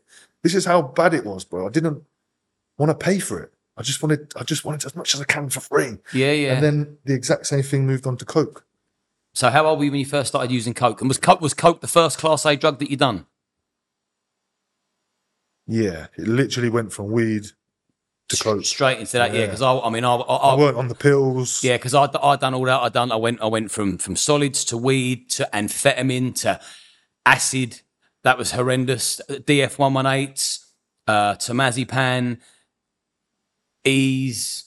Then the Charlie, then a whole concoction, and oh, it was fucking, it was, it was terrible. But you, so you went straight to weed, boom, cocaine. I never ever want to glamorize drugs on this channel because they're not glamorous. They feel glamorous when you're doing it and before you've taken the wrong turn. Now, if you uh, say you're doing acid, for example, it's glamorous right up until the point your trip goes bandy. That's coming through the walls. All of a sudden, shit hits the fan. You hit psychosis. Your life could be fucked there and then. So I never want to glamorize drugs, but I also don't want to shy away from it because I was fed drugs by my old man and they had a very, very fucking heavy duty impact in my life. And it's part of my tapestry and it's where it's took me. And exactly the same for Nick. So just to confirm that, just in case everyone's thinking, oh, they're glamorizing drugs. And I'm not even, I'm not even anti drugs. I'm not, if people want to take drugs, fine. If it's not affecting their day to day life, fine. If they're still going to work, if they're still functioning, it's not affecting their relationships, that's fine. But all I know is for me, being force fed drugs as a young boy ruined me. And I would encourage anybody that's got older friends that think it's in, that think it's impressive to start smoking joints and sniffing gear and taking pills, thinking you're thinking you're clever because it makes you feel older than what you are. It will fucking destroy you faster than a speeding bullet. Make better choices. Go to the gym. Think about a career. Choose your circle of friends wisely. Getting high as a kite as a young man, it just ain't the way. It's going to stunt your growth and it's going to prevent you from from expanding as a human being. It disguises who you are, isn't it? Yeah, that's the, the only reason I mention it. It is takes your personality it plays away. a part in losing. I lost myself on drugs, bro. Mm. Like, you you know yourself. You don't make. we could play the decision game later. Remember Nick and Coach. but you don't make decisions that you know what I mean. You'd make decisions that are foreign to what they would if you weren't on. Oh, you just you, altering. not. The thing, the problem with drugs is, you think you're of sound mind. In fact, you think when you're when you're high, when you're off your canister, you think everything makes sense now. You think you think I've, I've got it. It's like how come I didn't think of that before or see that before? Ah. It's because it's fucking wrong. Like you need to be, you need to like go go spend eight weeks completely and utterly sober, weed free, cocaine free, alcohol free. that's Then you, you know, then, then you see the world in 4K. like ultra high definition, then start making some dec- some decisions and some choices. But what I liked about it was the confidence it gave me. And it did give you the confidence. Because listen, I'm faux confidence though, isn't it? It is, but it worked for me. It feels real at the time. I'm not a hard man, bro. I'm not no gangster, no big man, whatever. But I can give, I can give as good as I can take, Hmm. and everyone knows I can take it. So it was like it took the cocaine to convince myself I can give it as good as I can take it. Yeah. I never wanted to fight anyone, bro. I didn't, I didn't like the feeling. Uh, I've been through so much shit. It was just like fucking hell, another confrontation, and I'm very karma orientated. So it's like, all right, cool, we could do a bit now. I could smash this head in. Then three guys are going to come back. Do you know what I mean? I always used to think ahead, and I'd hmm. always think of the worst scenario. So I'd think I taught myself out of doing shit.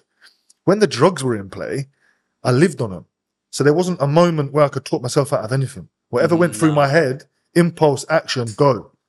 And that is what semi sort of created what I become into because it just gave me the confidence to do everything that the scared little little voice is saying, no, don't do it, don't do it. but the cocaine was making the decisions for you. Yeah. So it's like I, I needed the middle ground. And the problem with cocaine is it, it leads you into the full sense of security that you're in control, that you're actually steering that ship when you're not. When you're on cocaine, you are a passenger. And I didn't realize that. Mm. Like, I use this analogy. So it's like all I ever wanted to be was the man mm. because I was so scared of everyone. I was bullied. All this shit's gone. I didn't want this to happen again. I thought if I was big and I was fucking angry and aggressive and all these different things, it would counterbalance. You know what I mean? Why would, why would you want to start with someone who's big, angry, and aggressive? It's like when he's little, short, and skinny. Are you nuts? you know what I mean? That's And I'm charling off my head. this is the thought process I've got in I'm my ready head. go. then it's like I feel like the coke has turned me into a dick. You Hmm. just make dickhead decisions. You do dickhead things. You, but I lived on it, bro. Like we laughed. I used to not sixteen to eighteen, but a couple few years later, I used to use coke as pre-workout. So I'd wake up and then be like, "Oh fucking hell! I have to roll a joint now. This is all at fucking nine in the morning." It's a balancing act and as I'm well. fucking at the gym just off my head, mate. Don't know what the fuck's going on. And again, it was all to disguise. But then it, the coke weren't to disguise nothing. The weed was to disguise things. The coke was to make me who I thought I needed to be. You use cocaine Because to my- transform yourself. My people were making these decisions without the drugs Hmm. because they're fucking serious people. They're fucking about it and they're on it. They didn't need drugs to give them a fucking. yeah. Do you know what I mean? They're, they're, they're bona fide bad men. Yes, they're on it. So it's like I had to do drugs to. They were all on drugs anyway, but i these guys have all been jailed. They've shot people, stabbed people. I'm just a little faggot, mate. And I've been raped, not been raped, but you know what I mean? I've been abused and I've been bullied. And I'm a fucking fanny, mate. But like I say, I wanted to be the man, bro. And I've used the drugs for that long. It's like I woke up and I was. So cocaine. Not on their level. I'm not trying to make out like I'm some Oh, no, I- fucking guy. I totally But get from that. who I was, this hmm. little kid, that if I thought that there was some trouble over there, I'll cross the road, bro. I don't want confrontation. I'll, Yeah. I'm terrified of everything. but you wanted Put people. me in that You, you wanted people to think that you are the polar opposite. I wanted you to look at to me and cross the yourself. road. Yeah, that's like Don't fuck with me. Yeah. I've been fucked with enough. Yeah. Enough. Yeah. But get then it. I did get to that stage where, you know, enough is enough now. I don't need drugs now. Let's go. And is that what inspired you to start lifting heavy weights and slapping on muscle at a weight or not, at a rate or not? yeah, it was around that s- sort of, sort- yeah. I And so doing steroids the first time you went to the gym, I mean, because normally there's a there's a progression. You you do your weights, you get your you get your, your macronutrients, then you move to creatine, and then you do Dianabol and Yeah, oral, yeah, yeah. and then you jab a little bit of Sustanon and Deca, and then all of a sudden you go fucking. uh, I'm glad and- you and said that. Then you go Anapolon 50, Trenbolone, the fucking lot growth. It's like whoa, that escalated quite quick, but you just went straight in, boom. So no, there you said that. My first ever cycle, I bought 50 nut 50s. Not a cycle, but I bought 50 nut 50s and I was about 18. Angry water, So I'm having one a day every day. The geezer that I'm fucking- lifting weights your joints and tendons can't cope with. But back then it was just, no, it was all body workout. This is how I didn't know what I was doing. I'm going to the gym every day. So it'd be a chest exercise, a shoulder exercise, an arm, a tricep. And I'd do the same thing every day. But them Anapolon 50s, Oh, the, the got- strength gains are off the fucking chart. Bearing but, in mind, but I'm you lose little- them just like that. that was it. So I'm a little skinny kid. Now I put on two stone. Everyone's going, fucking hell. Mm. But then you come off, though, and you had 50. So 50 days on, 50 days off, I'm back to exactly what I looked like before. Exactly. No, you don't sustain your gains on that shit. What the fuck? You need the injectable stuff, son. Them tablets are all full of water. Sweet, get it in. So I'm having an injection now at 12 stone without any foundation of training. And how old were you? Probably when I had my first jab, 20. Because that's insane because you're full of testosterone at 20. I see young lads now down the gym, 21, 22, taking Bro, there's kids in my gym now on nothing of that make me look small now. because they've got enough testosterone. They train properly. And they're they don't- they- working. They, don't need the They're fucking eating and they're training. I didn't want to fucking train and Mm. Mid- eat. I just wanted to be big. Where's the shortcut? Mid thirties to forty, your testosterone takes a natural dip. Fine, if you're going to do it responsibly, get your bloods checked, maybe do a bit of TRT. I'm all for that. But for young lads going out there just smashing their system, fucking with their hormones when they don't need to, and they're producing enough anyway, that's madness. I was skinny as well, and I didn't have a foundation. Did you balloon? qu- and What what what was the what was your you. test? your- Was it a test you done? Did you mix it with Deca? I think it was just test. Just test. It was only one, unless it was a mix of something in there already blended, which I don't even think was a thing back then. All these blends are like kind of new. What'd you do? Just buy it off the geezer down the gym that didn't even tell you what to do, Nah, what to listen, counteract it with? We're all at my uncle's house. His pals come over. He's had a shot in the ass. I've had a shot. It was just, Away you went, yeah. and you never looked back It's after like that. if they fucking pulled out a line of gear, we probably would have had a line of gear. We Mm. pulled out a heroin needle. We probably all would have had a bit of heroin. I don't know. I was just following the. I didn't know what it was. Young, impressionable. I didn't know. I didn't know what it was. You know, like steroids. Yeah, but Yeah. what is it? Mm. I've got a much of a larger understanding now of what it was. Oh, and if I knew now what I knew then, I probably wouldn't have done it. You, you, you know you know that you wouldn't needed to have done Yeah, it all then. I knew was if I inject that, I might look like one of these geezers in this room. Yeah, And yeah. they're all fucking massive, mate. and then when my uncle died, he was about 19, 20 stone. And at my biggest, I was about 20, 21 stone. That's big. And I achieved what I wanted to achieve. You're, you're lucky that you've managed to get reach those dizzy heights and now come back down. Like no blocked arteries, no heart attack, no blood pressure issues. I've done it all wrong. Yeah, I didn't, touch wood. never used to get my do- done. you dodged the bullet. Yeah, bro. But yeah, the goal, I just wanted to be big. There was no other, just as big, fat, ugly, and as strong as possible. Yeah. Inject it in every orifice. I didn't care what I had to do. shoulders, I didn't care what I had to eat.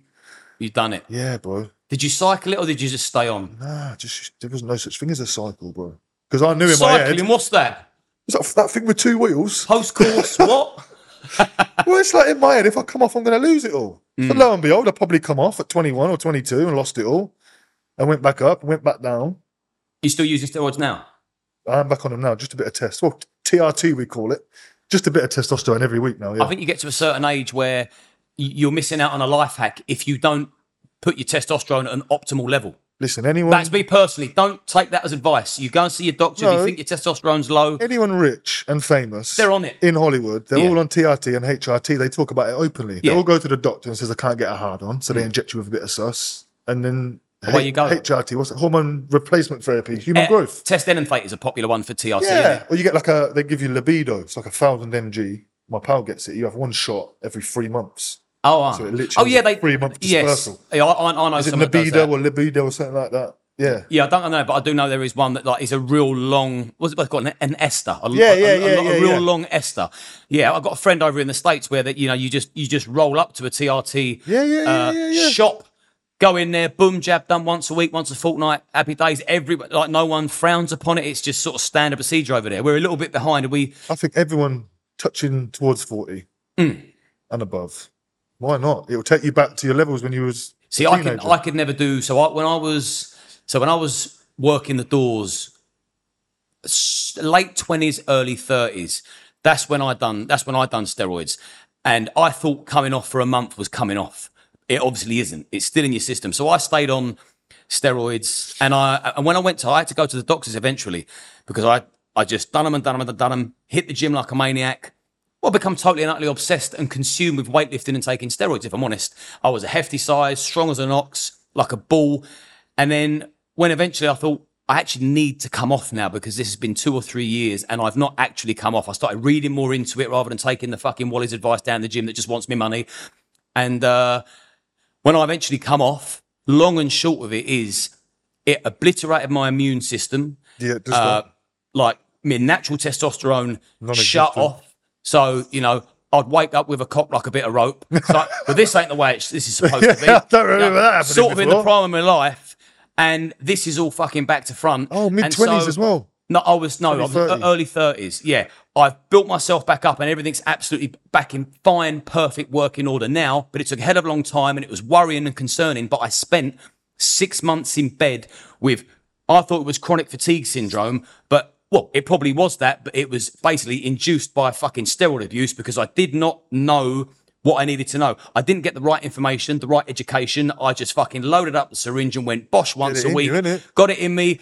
Didn't realise the consequences. Nobody warned me of the side effects. I got away lightly, but yeah. Well, this is the problem, bro. You've got to know what you're doing. You're going to get your information of the person selling you it. Exactly. And they don't give a fuck And about they you. want you to use all the bottle. of course. So if I say to people, yeah, I'm just doing half a mil a week, or And half is- a mil twice a week. And that's that is a sick thing to do to fuck around with, Yeah. a, with a human being's hormones for, for financial Especially gain. like your sexual reproductive system, bro. And do you know how I know that shit fucks you? Because my children are so far apart, bro. I've got a 14 year old and a fucking four year old. 30, sorry, he's 30. And so did it, it, did it fuck with your fertility? It must have, bro. I've Hmm. never used a condom, having sex with my missus, and our kids are 10 years apart. And you was always trying, but always if it happened, it happened. yeah. Yeah, I always finished off in there, mate. So there, yeah. it must have been me. Well, it's cozy in there. Yeah. so during the during the course of your gym of your gym life, uh, which has probably worked as therapy for you, I'd imagine your gym is your church, like it is certainly mine. Yeah. Without it, I cannot function. I cannot get through a day. I, I just couldn't get through the day productively in a constructive manner if I hadn't hit the gym first and got them endorphins, them natural endorphins, bam, uh, injected straight into the forefront of my mind. I'm ready to go. So over the course of your gym career, have you little by little reduce the intake of steroids so that it's now TRT as opposed to abusing it? Yeah, it's just trial and error for me. I didn't know what I was doing. So you try a bit of everything, don't you? And I wanted Mm-hmm. to be massive. That was my only goal. I didn't care, bro, if I die when I'm 40. I will Mm. be fucking the biggest man that you bury. Is my was the shit in my head. And did you have any any negative effects using when you was like using steroids excessively? Did you ever sit there in your car? Here's a question: Did you ever sit there in your car when you was on steroids, and there was no problem, and then Magic FM would come on, and you'd stare out the window, and a tear would roll down your face, and you'd think, "What the fuck am I crying for?" That will be the steroids. Not that side. not, not emotionally. It was more anger. Oh yes, I, I never got roid rage. I used to say people get roid rage because they choose to. I would get emotional. I knew that my hormones were fucking all over the But you gotta think I'm trying to be You want to be a bad man. a an angry. Hard. Yeah, yeah, I've been emotional. I've been. It's yeah. like I'm. I've tried to fight anger. It's like when I say to you, I tried so hard to be that guy. Yeah, That timeline passed, and I just become him. Mm. The people that I'm sitting in a room with, bro, I shouldn't have been there.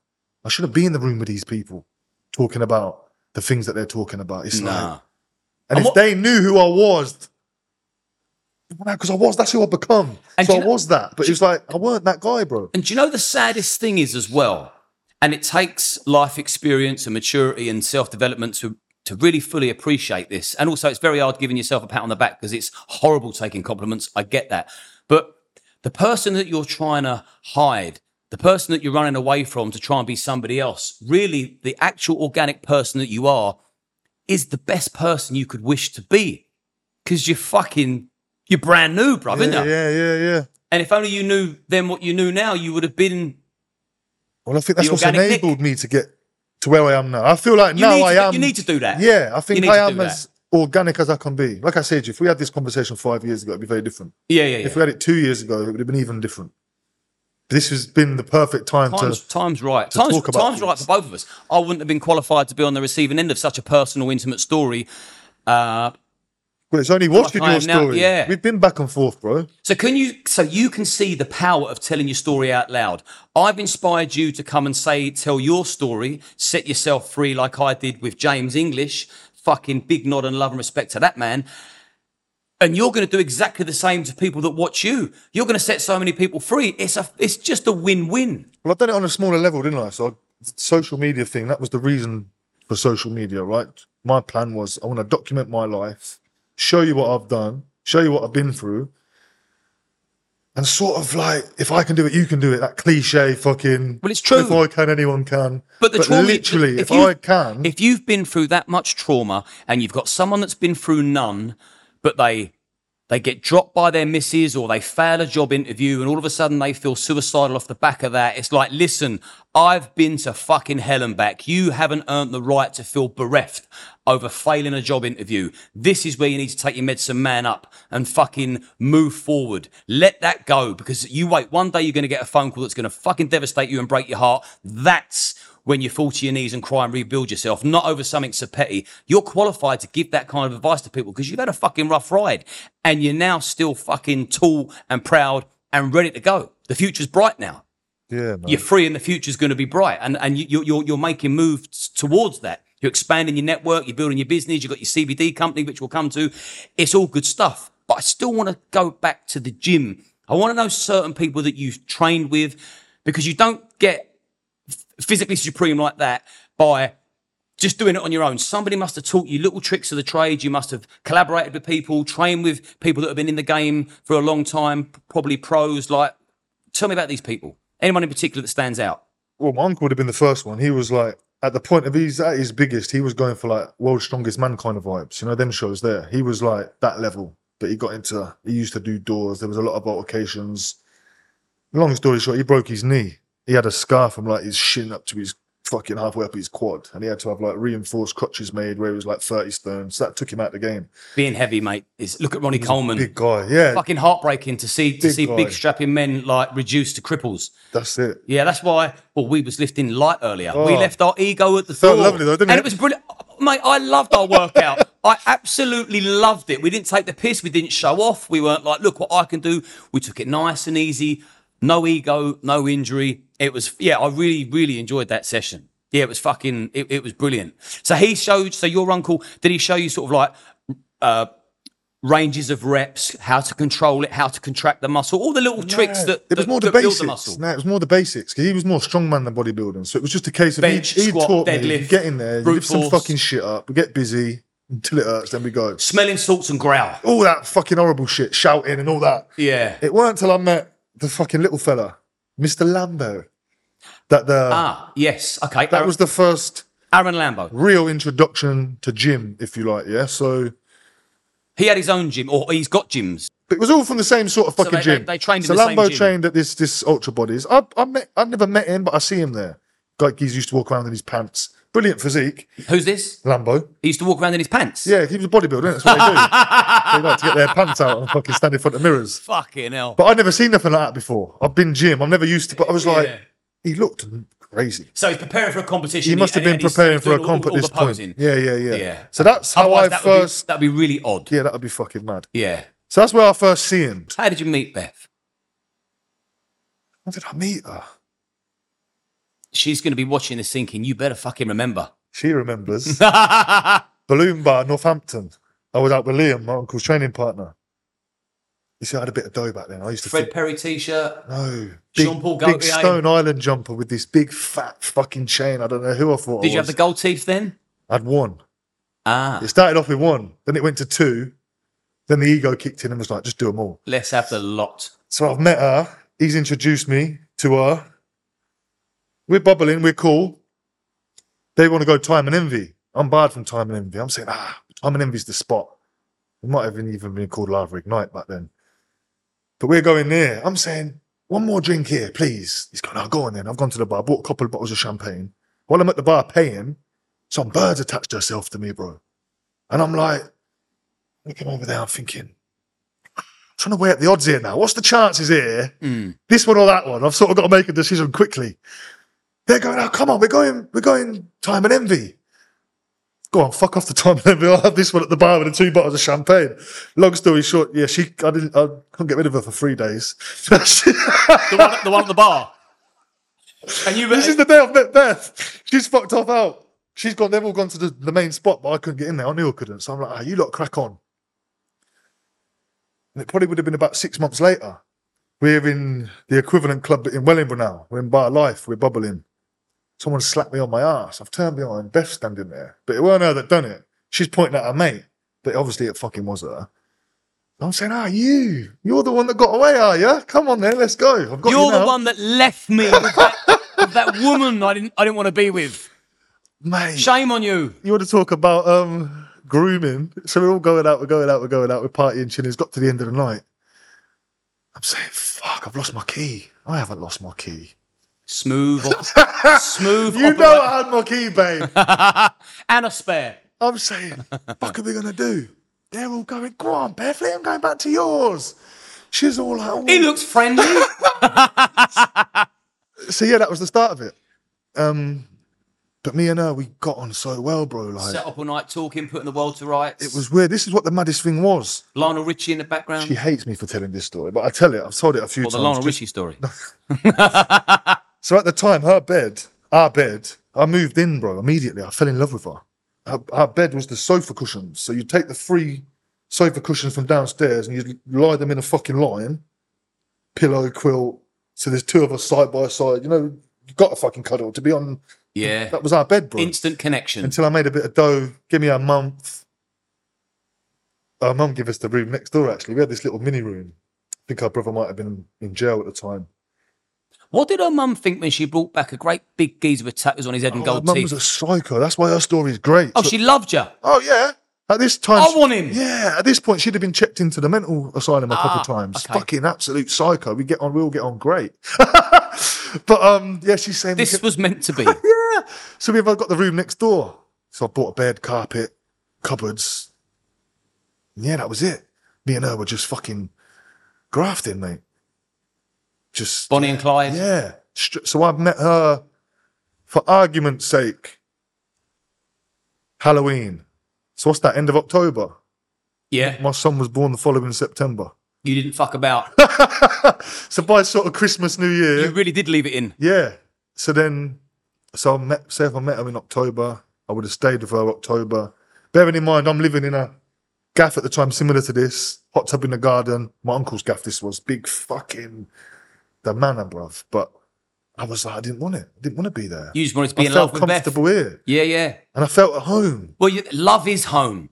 Love is home. Doesn't matter. You could doesn't matter. what- You could be in a tent. If you love someone, that's your home. I've never felt that before. And do you know what's mad, bro? And it's Nothing like, it. I fucking cry when I tell her this, but I felt her trauma. Mm. I've dreamt about meeting her. I get it. I knew it was happening. hmm And then when we eventually told each other stories, it's like, it's even deeper because somewhere at some point, we're both being fucking abused, mate. And in the world, Kindred spirits. and in the world already tried to meet us at Balloon Bar. Mm. But I've fucked off with some other bird. She probably fucked off with some other geezer. Let's have it right.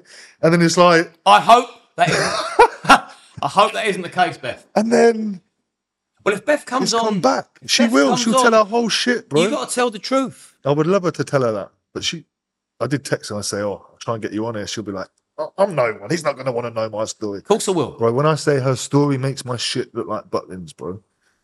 So when we wanted to do our podcast, she's had to go and find uh, her. So obviously she knows she's she's been in care, but she don't know to what detail. Fucking broke us, mate. We that was the reason. The main reason why we didn't do it was reading her case files like that from stories where she was being abused in care from when she was two to four to six to ten to fourteen. Now her mum's trying to kill herself. And it's like, fucking hell, you know, like she is the female version of me.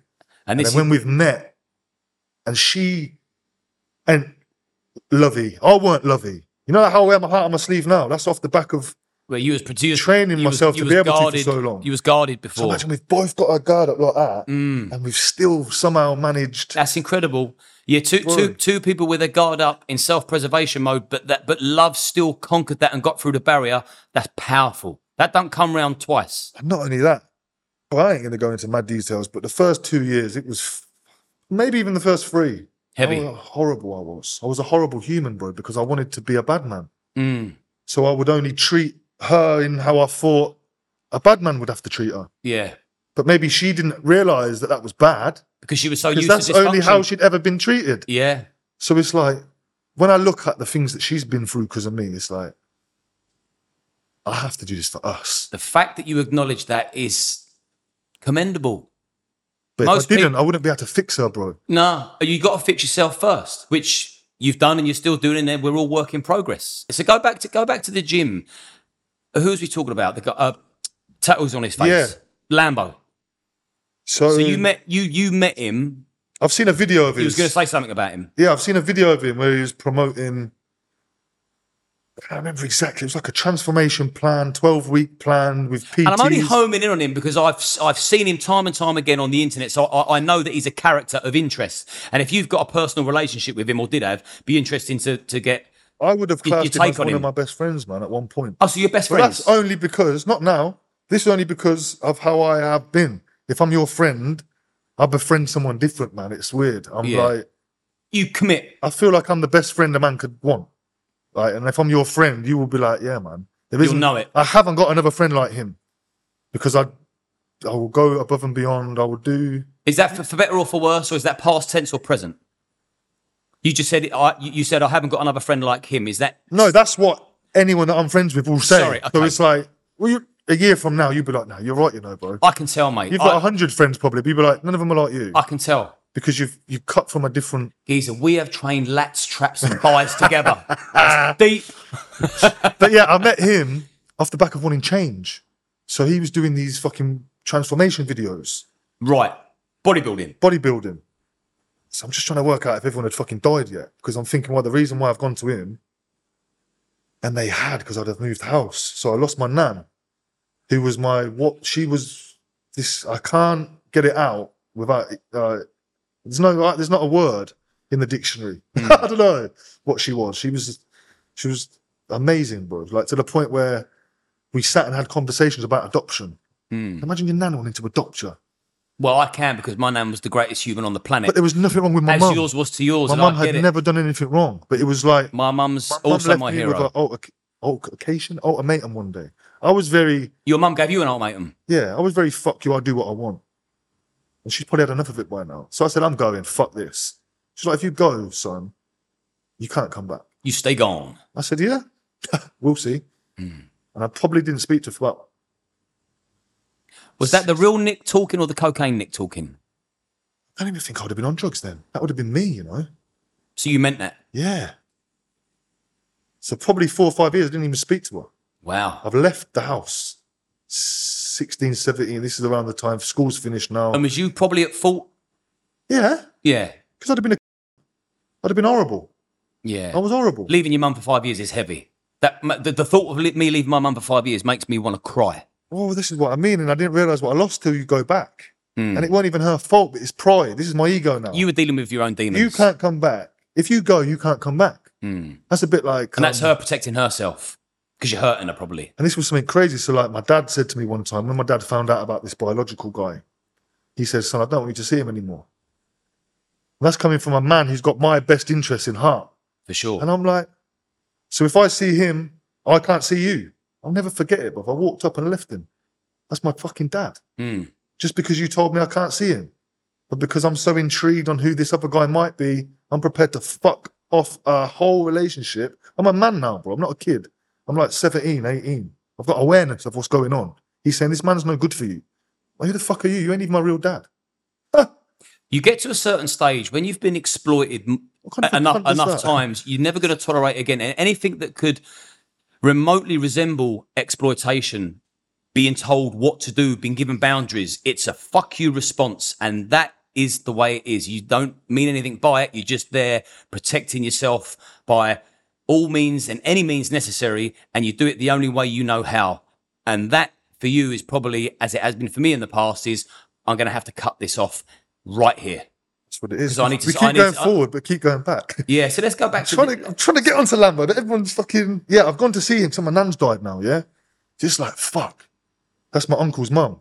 My uncle's my hero. i this is the first time I've ever seen him in my life broken. Hmm. He's a broken man. It's like fuck. Mm. Every day we got fucked, mate. When Nan died, me and him just got fucked. Horrible fucked. To yeah, the point where well, it's not fun, is it? I'm gonna tell you a horrible story actually. This is how I know he was fucked because he wasn't a bully either. I wouldn't have him down as a bully. Some people probably say they he bullied him, but he's gone back to the old pub he used to own. He used to own a pub. I ain't gonna call that out, but anyway, we've gone there. He's walked in there. People from your manor will know the pub, yeah, they'll won't know the pub. He says, "Come on, we're gonna fuck the place up."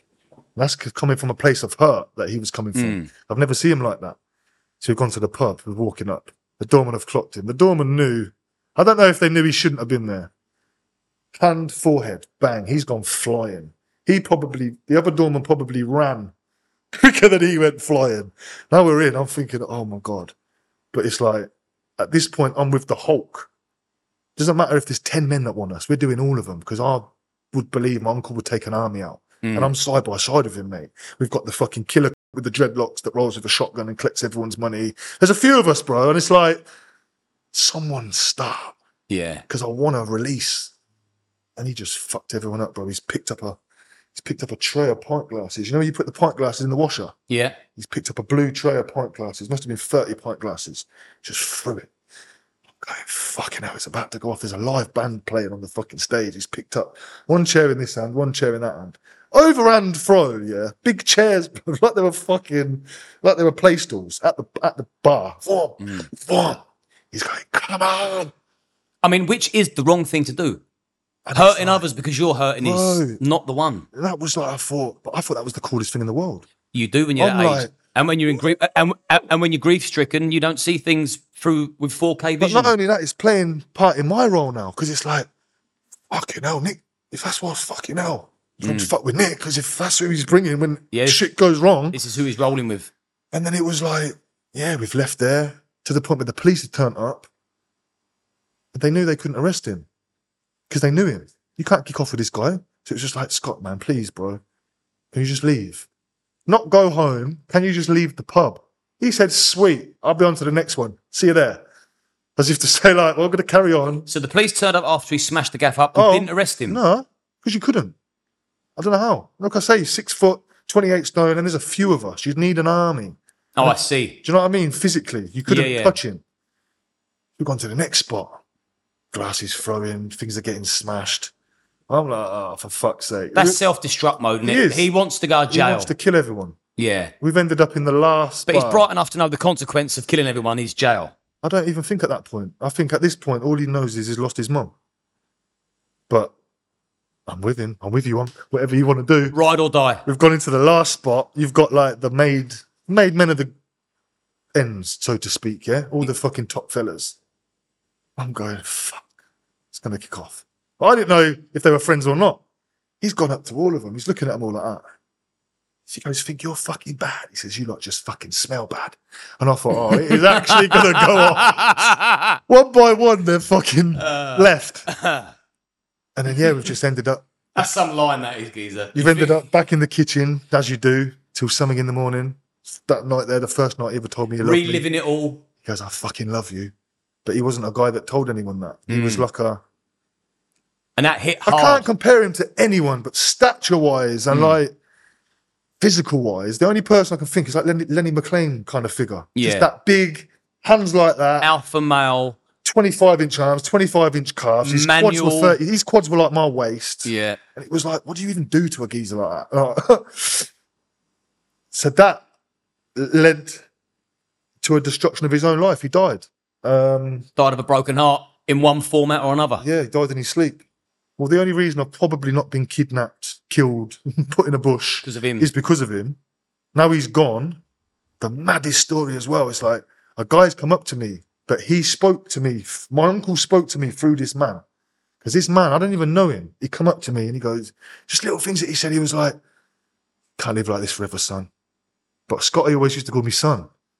Right, son. One of them fucking, they're all from London. They're all from your way. Moved over to Yeah, our way yeah. when we were like, when they were teenagers or whatever. And he was like, there's always someone bigger bad around the corner. Get out while you can. So imagine that was September the 13th when he, at his funeral, I got kidnapped. It was either the December or the January. So if I'd have listened to the fucking voice, I wouldn't have got kidnapped. And that was probably the wisest words you could ever have received.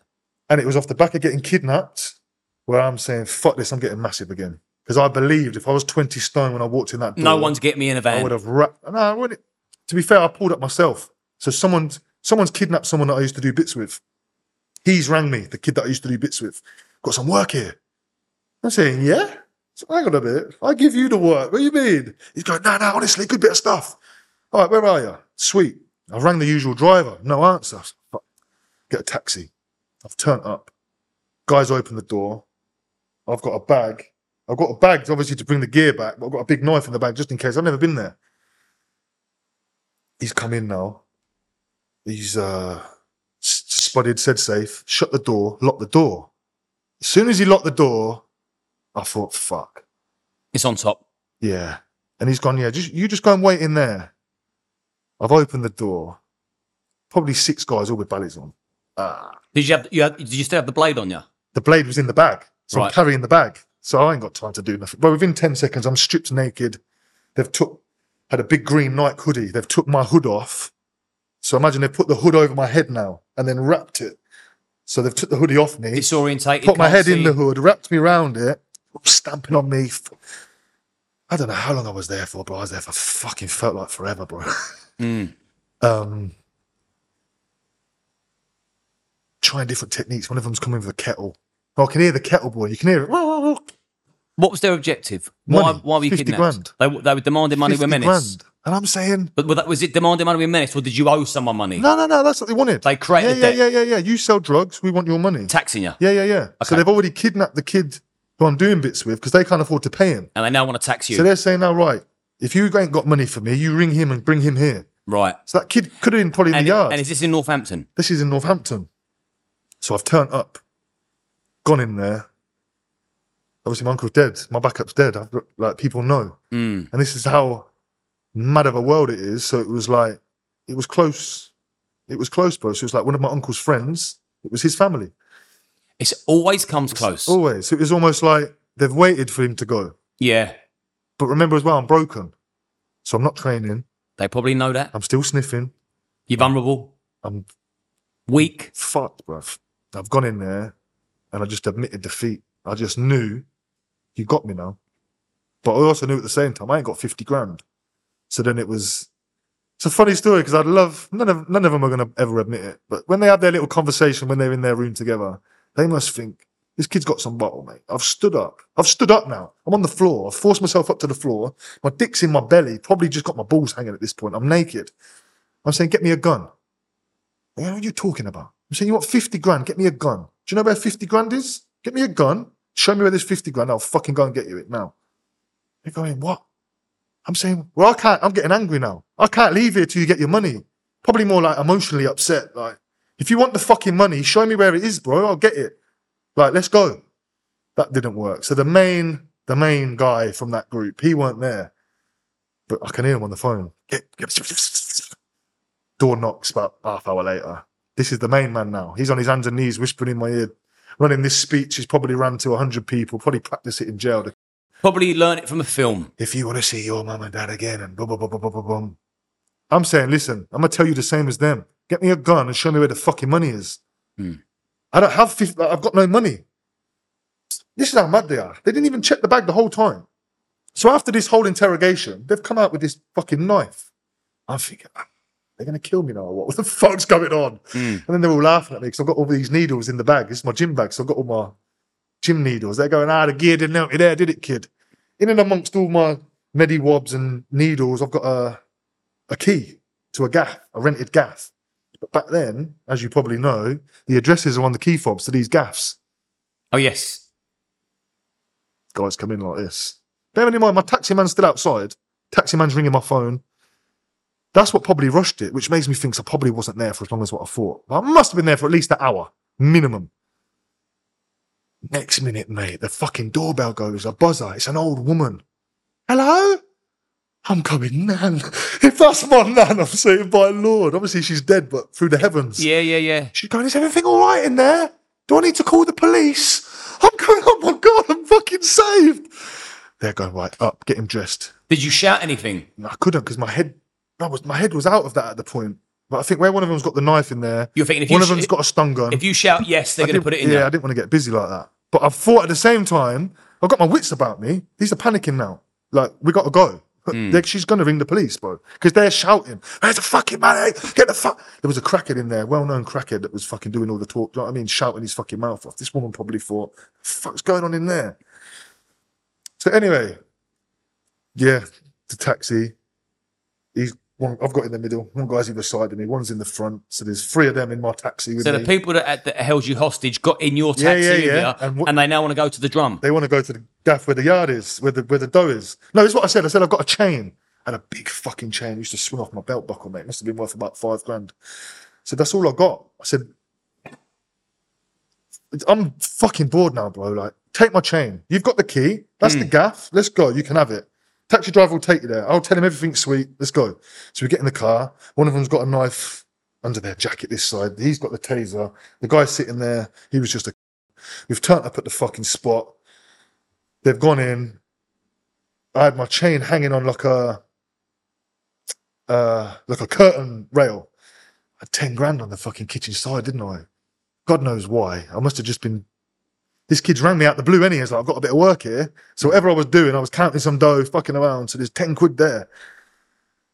When they've come in the yard, I thought, fuck, if they go in the kitchen, they're going to see it. But then I thought, why are they going to go in the kitchen? So I've said, right, here, mate, it's in here. I've got the chain. Now the other one's walking around. Only two of them are come in the room in that, in the gaff. But now the other one's walking around. I'm thinking, ah, they're going to fucking find it. He shot a load. You could hear you could hear the cum hit the ceiling. It's fucking jackpot. It was only ten grand, mate. He's like he's never seen that in his life, and he's oh fuck, fuck he's got it. This guy's led me into the room with the cash. He's looking at me. He's going, brother, stashing, stashing it down their pants. But at this minute, they've got my phones. Yeah. Are they still ballad up? Nah, I knew who all of them were at this point now. Well, at- uh, at least four of them, but two of them with the descriptions that fit the four people, plus the main guy that come in that I spoke to. So I knew, out of the six people there, four people were no longer masked. Uh, mate, after a week, I knew every name of every person I was in the but- but fucking room. did you with. But nah, at this point, now when they got in the taxi, there was no masks. That's audacious. This Zero, I mean. zero fucks that. But this is what they do. They this was a group of guys that Intimidation. rob kids. That I was a little kid. I was 20, 20 21. Oh, they was like 10 years older. Yeah, they were in their thirties, bro. Like they might have had a younger brother my age, but they were they knew what they were doing. Yeah, yeah. But these guys were fucking like putting blue lights on their car and pulling over big. You know, these guys that are buying 10 boxes and that and doing doing these guys for 100, 100 grand and that. They were doing big moves. I don't Hmm. know why the fuck I was on their radar and who the fuck told them I had 50 grand. Someone.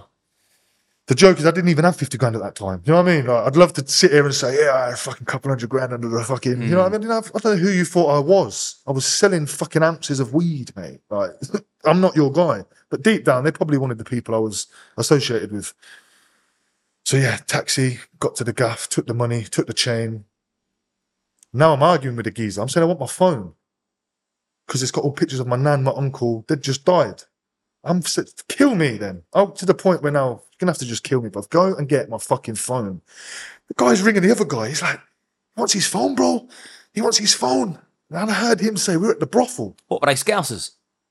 Brummy. I don't know what accent ah. that was. Yeah, I think one of them was Brummy. He wants the phone. He was going, he wants the phone. He's going to come to the brothel. So then we've pulled up at like, it was a hotel. I didn't even know it was a brothel at the time. Must have been. The geezer's come running out with the two phones, give it to his mate. He said, yeah, yeah, give me my phones like we're all best pals and that. And I thought, who the fuck are these? cunts? Took them three, an hour to get anything out of me, but they couldn't get anything out of me until this guy turned up that they had to ring. They're all sat in the taxi with no masks on. And now they've just given me my phone. Surely you tell me to fuck off or use the phone to try and make some money. I don't know. But I was adamant because I had pictures of my nan, my nan's funeral. Did you get the phone back? Yeah, of course I did. Good I got man. two phones back, Blackberry and the other one. But like my nan, we let off pink balloons on her funeral, and I had all of that. That's Yeah, all I you had. can't lose I- that's all I had. Yeah, man. Lo and behold, I fucking lost it in the end, didn't I? I, I don't know where the fuck the phone ended up. But it's like to the point where I want to argue with these fellas that are potentially prepared to work me for some dough. It's not my fucking phone, mate. But yeah, nan died, uncle died, So you so, been by, kidnapped. so so by this stage, Need to go and see Lambo for some tips. so yeah, so basically, like you had trauma after trauma. You lost your network. You you you you lost uh, you lost the chief. That was your backup. That was your muscle. And then you get kidnapped, and you realise you're now on your own. You're now more vulnerable than ever. You're now more exposed. So Had is that this? charge. Remember, I got caught with a box of weed all Yeah. around the same time. So you've so you've now you now need a strong I need- figure in your life. I need a fucking to change my life. I wanted to change my mindset, my physique. I wanted to get massive. Because you signed, so, so you, you've seen you've seen a guy on the internet. There was a local guy that you knew, stands up like a sore thumb, got tattooed on his face, uh, Lambo Lambo all over the internet, and he's now selling transformation courses, bodybuilding and nutrition. Yeah. And you've gone to him because you want to change. Yeah. So yeah, Let's go from there. just gone down there. Alpha Gym. Oh, so you, so you knew where to find him. I knew where it was. Yeah, I'd, I'd trained in that gym before. I didn't know he had anything to do with it. It was only because it's the Facebook got a bit viral, didn't it? So I started to see him a bit more. I think, excuse, you know yourself, bro. You can con man can con the world, can he? So I just watch a couple of videos. I'm like, yeah. You think you can relate to someone. Then I go down there. Oh, so you so you you, you, you liked his social media presence. Yeah, he had a good. eh, I felt he had a good energy. See, I've gone down there. I had four hundred pounds on my name. I've said to him, bruv, I've got four hundred quid. That's all I've got. I want to buy your your plan. And how much was his plan? Four hundred pounds. Okay. For the twelve weeks, I think it was a twelve week plan, training plan, diet plan. You might have got one PT a week for the twelve weeks. So yeah, going in after about two weeks, it was just like I felt we had a real good connection. When I tell the story now, I'll be like, the geezer wanted to be my best friend. That comes across as a hater. We were friends. We both bounced off each other. So, in, sorry. So, in the course of 12 weeks, you forged what you thought was an unbreakable bond. Literally after two weeks, Oh. the plan was ditched. I see. But it wasn't, but it I was can't remember if he gave me mon- my money back, bro. I think he might even have given me my money back, but I can't remember. decent guy. I think it was like that two weeks he's got to know me. He's right. It's just like I said, it's a small town. My uncle was from Rushden. The gym was in Rushden. Oh, yeah, he knew your uncle. So, there was, Yeah. must be mutual respect. Yeah, so he would know. mu- There would be mutual friends. There would be people he could You probably, ring and you, say, you "Who's probably me?" reminded him of your uncle, which is probably why he gravitated to you. Well, this is why he used to tell me these stories. I met, I knew your uncle. I used to train with your uncle. I remember one time he's, um, I think he wanted to move the car. My uncle had blocked him in, so he said, "Ah, Scotty, can you move the car?" And he's just like, that's the Range Rover keys it in." And he's like, "Yeah, I remember getting in your uncle's range." You know, oh, so they were friends. no, Oh, they weren't. to what I to what I learned Ah. at the end, they never were. That was his story. To I'm grieving still, bro. He's just died, and he's Ah. like, "Nah, that was." I would attach myself to anyone that had a story about Scott. I, yeah, yeah, it makes sense. So I'm not going to go into detail about the Marbella thing, but to give you an idea, one of my uncle's best mates, he lives in Marbella, had the gaff in Marbella that my uncle would go and stay at. That's the guy I went out with. He Right. wanted me to go out and set business up with him. And I'm thinking, what? I get to stay in the same room that my uncle used to sleep in when he was over there. Do you know what I mean? So I get these attachments to people that know my people, sort of thing. It's like, oh, well, if you're best mates with my uncle, you're my people, man. So he used to say, yeah, I've trained with him. It's, this, it's the other. immediate common ground, isn't it? So he sold me that. and familiarity. Yeah. and you sort of get a little bit back of what you think you've lost or what you have lost. You find a little bit of them in them because they they're associated. I'll tell you how I know I had been Spain at that point because my whole entire network had gone to jail. So, say my network was split over three groups of people. Like 90% of them have been caught on some mad case 15 to 20 years, 16s, 12s, 8s, 6s, all the way down. About 100 of them. So, I literally had no one. You know, like I used to go gym with these guys. We'd go to the cafe after the gym on a Friday night or a Saturday night. We'd get a table. If we go on holiday, we'd all go, you know what I mean? Amsterdam trip with the lads. You took my whole, the jail system took everyone. And I'm just like, that's where I'm probably looking harder for something because I've got nothing. Well, you're on your own. I've got nothing, bro. Family, friends, everyone gone. And it's, yeah, it's training with this geezer. Obviously, progression, bro, because I've never tracked or done anything properly. So this is probably the I was first- say, I mean, he looks in tremendous shape. I t- I'm assuming like you learn. he knows what he's doing, bro. Regardless of whatever he does on the internet, the man knows how to train. Hmm. Forget any of even the, the shit he says training wise to try and get a reaction. The fundamental things of he knows how to train. Yeah. He can create a physique. Well, he's got muscle on muscle, isn't he? This is what I mean, bro. And this is what I wanted. I wanted to learn how to build this. Yeah. Brother, I fucking hit 20 stone not too long after. Oh, so So it's like, yeah, we've done the job. we lumped up. There was back and forth banter. We got on really well. And how, like I said, I class myself as the best friend a friend can be. So I gave him my everything. So he had all of me. And it was like, he definitely took advantage of it. But I didn't see it. He took advantage of you.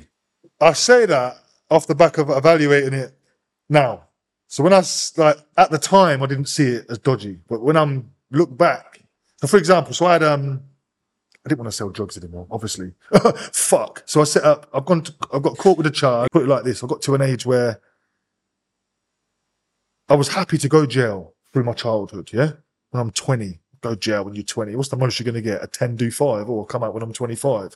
When I'm fucking 26, 27, it's like, There's better things out there than yeah, jail. bro, I'm just a bit too older now. I don't want my kids getting to an age where I just didn't want it. So it was like career shit, working, flying. And then I want to combine that with the gym. So I'd done that for about a year, I'd say. Save the money from it, set up a company, NJC Nutrition. So what I wanted to do off the back of NJC Nutrition was just buy and sell supplements. Before anyone that I knew was doing any supplement shit. Did you get me? I was buying protein in wholesale, pre workout wholesale. This is before you'd done the transformation course with Lambo. Yeah. Right, This is what I'm getting to now. Only reason why I say because it was uh I said he was starting to be a bit funny. So I've got this NJC nutrition. I'm driving around in this Corsa with all proteins. Two weeks into us training, he's saying, "Do you want to rent a bit of my gym?" Like, "Rent a bit of your gym?" I was like, "For what?" He's like, "Yeah, I was thinking." He's like, "You should have your, own shop in my gym." I was like, "Fucking good idea." He's trying to help me, so I can put all my NJC nutrition stuff in here. He had his own supplements where him and his missus were sponsored, and they I can't remember what they what they were selling. Aventus Biotech or So that so the, the the gym that you went to do your transformation course with Aaron Lambo was at Aaron Lambo's gym. he said it was. Right. I didn't question anything. He was the face of this Alpha Gym. I learned what I learned later on. I don't know if it was his or not, man. He's told everyone it was his, but then there's no paperwork to ever say it was his. He never got any money from it. Why would you doubt that it was his? Because he seems like a legitimate guy on the internet. Because further down the line, when we fell out, he started doing videos calling out his previous business partner that I owned the gym with. And everything was in his name. And I never got paid. So when you step back, it's like, I ran his gym at one point and everyone thought it was my gym. It wasn't in my name. It didn't pay me. but I could tell everyone it was my gym and people would come and train there. So anyway, I assumed it was his gym. He told me it was his gym. I had no reason to doubt him. So I can sense you don't trust this guy this is going to be interesting. Got some trust issues, mate. Anyway, I'm in here now. He wants me to fucking put this shop in his gym. I can't remember how much he wanted for it. Maybe just give me 250 quid a month, he said. I was thinking, 250 quid a month. Why am I going to pay to put my stuff in here? When I'm driving around with my boot, I'm a fucking salesman in my rental. Yeah, I've got a little rental and I'm just pulling up at people's houses hmm. didn't have social media back then. I had an NJC NJC nutrition page with maybe a thousand likes on it. Yeah, where I'm just dropping protein off at the local people. Then he gets another business partner in. Something's happened. They fell out. I don't even know what happened. Then this other guy's involved with him now. This is my partner. I'm still training there, still training there, still training there. We're going to move gyms. We want to move to Wellingborough. You're from Wellingborough. What do you reckon? I'm like, yeah, we can make it happen. I know everyone in Wellingborough. Like, I know everyone who you need to know in Wellingborough. Anyone that's going to be training or anyone that can help. Sweet, let's go. So we set up the gym in Wellingborough now. He wants me to run it. Fucking hell. Gone for meeting this guy. I wanted a transformation. Tried to give me a shop in his gym. Now he wants me to run the fucking gym. Sweet. But like I say, I'm a friend that I'll do whatever needs to be done. I wasn't making any money, so I couldn't get paid. There was no wages. He used to give me 10 fat burners. That was my wages a week. These would sell online for 25 quid. So I could make could make a grand a month off it, off the back of selling these products. That was cool. Didn't have fuck all at the time. Didn't want to go to jail. Didn't want to sell drugs. So it's like I'm in a gym, I'm The, eating. the, the currency you were paid in were fat burners. Yeah, yeah, yeah. What, Clenbuterol or something. He had his own. Ah, did he have his own at the time? I've only ever seen him sort of come, go, come, go, and see him here and see him there. I've never, I wouldn't know his full journey or story. Yeah, I don't really know. He's done a bit of jail. I think he, he robbed the Harry Potter. He robbed the Harry Potter manuscript Well, he's more well. with a fire with a starter gun. The fact that we're, the, the fact the, the fact that we're actually having a conversation about Aaron Lambo, Aaron Lambo, you're more than welcome to come on as a guest. If we're going to talk about you, then uh, yeah, you, you can come on and talk about yourself. If if, if you want to come on, you'll be more than welcome. In fact, sorry, but I, I just figure if we're talking about someone, then oh, he don't like me, mate. He won't come on here, will you? oh, I ain't done nothing wrong. So anyway, we're best friends here now. We've done videos. I'm holding videos. I'm getting bigger. I'm getting leaner. I'm getting. I'm getting. First time I had abs in my life, mate. So and I this know, is I know all the through knows what he's doing. his expertise. Just following what he's telling me to do, following the food, following the diet. I lived in the gym, so it wasn't hard. I was in there twice a day, training every day, like religiously. So it wasn't. It's not. It's only hard if you're working a nine to five and you've got fucking commitments. But I had no commitments. Yeah, My yeah. only passion was to get fucking massive and not go jail. That's all. That's all I needed to do. So First world problems. yeah. so we've done these videos. Then I've featured in some videos. I think then he's fe- he's featured my transformation. I've not got a page at the time, so you can't follow me. So I found so I found you on the internet because he put you on the internet. Yeah, I never had. Cheers, geezer. I fucking love this man. Fuck's sake, he's gonna love that. Happy days. well, so far I quite like the geezer. So he's promoted this um transformation of mine, Yeah. and then it was like his diary was filling up for PTs, but he was making a bit of money now, so we didn't want to do the PTs. So it's like, right, Nick, you do the PTs. I'm saying, whoa, I'm not a fucking PT. They don't know that. You look like one. We can charge him 125 pound a pop. You can have 100. I'll have the 25. Let's go. I'm saying if you can find someone that's going to come here and give me a hundred pound to train with them, I'll do it. These big posters were going up. Big Nick Collins £125 for one train. session, one session. I'm Plenty. oh, but bearing in mind, I'm Alpha approved trainer at this point. I'm Who, the, who the oh no no no no no! I'm the only man in the world with this qualification, bro. Yeah, I'm the only man. This was his promotion. I'm the only man in the world that can that is approved to train you just like he could. So PT with me would be basically like a PT with him. This was this was this was this was the thing. I wouldn't pay Arnold Schwarzenegger £125 to show me how to do a barbell curl. Arnold, you're a good guy, but it's a no from me. Don't don't don't. So then I think we've done these gym tours. Who the fuck thought of that figure? It's insane. But it worked. It worked, man. I've seen some money come in from there, bro. People wanted to pay. I don't know why. That's more than a day's wage for a lot of people. I couldn't work it out. But all I knew was I'm definitely in the right environment because I'm a money maker. I'm, I'm hearing and seeing figures and cash transactions that are fucking making sense to me. How how it's happening, I don't know. Um, off the back of all these videos, there's been a little bit of a demand for Big Nick, and this was the maddest thing is I wasn't even Big Nick then. My name, I was just Nick. It wasn't Big Nick. Nobody called me Big Nick. It was Big Scotty. Big Scotty called me Big Nick when I was skinny because it was ironic. Right. Come on, Big Nick, we're off, son. He used to have a line. He used to have a line. His favourite line with all these people that think their body said, "Everybody wants to be a fucking gangster." That's all he used to say. Not finished sentence or anything. Everyone used to be a gangster. That just sit with me. It's a cliffhanger. Yeah. So he gym tours now. Every comment on every video he's putting up at this point. Wyatt Big Nick got a page.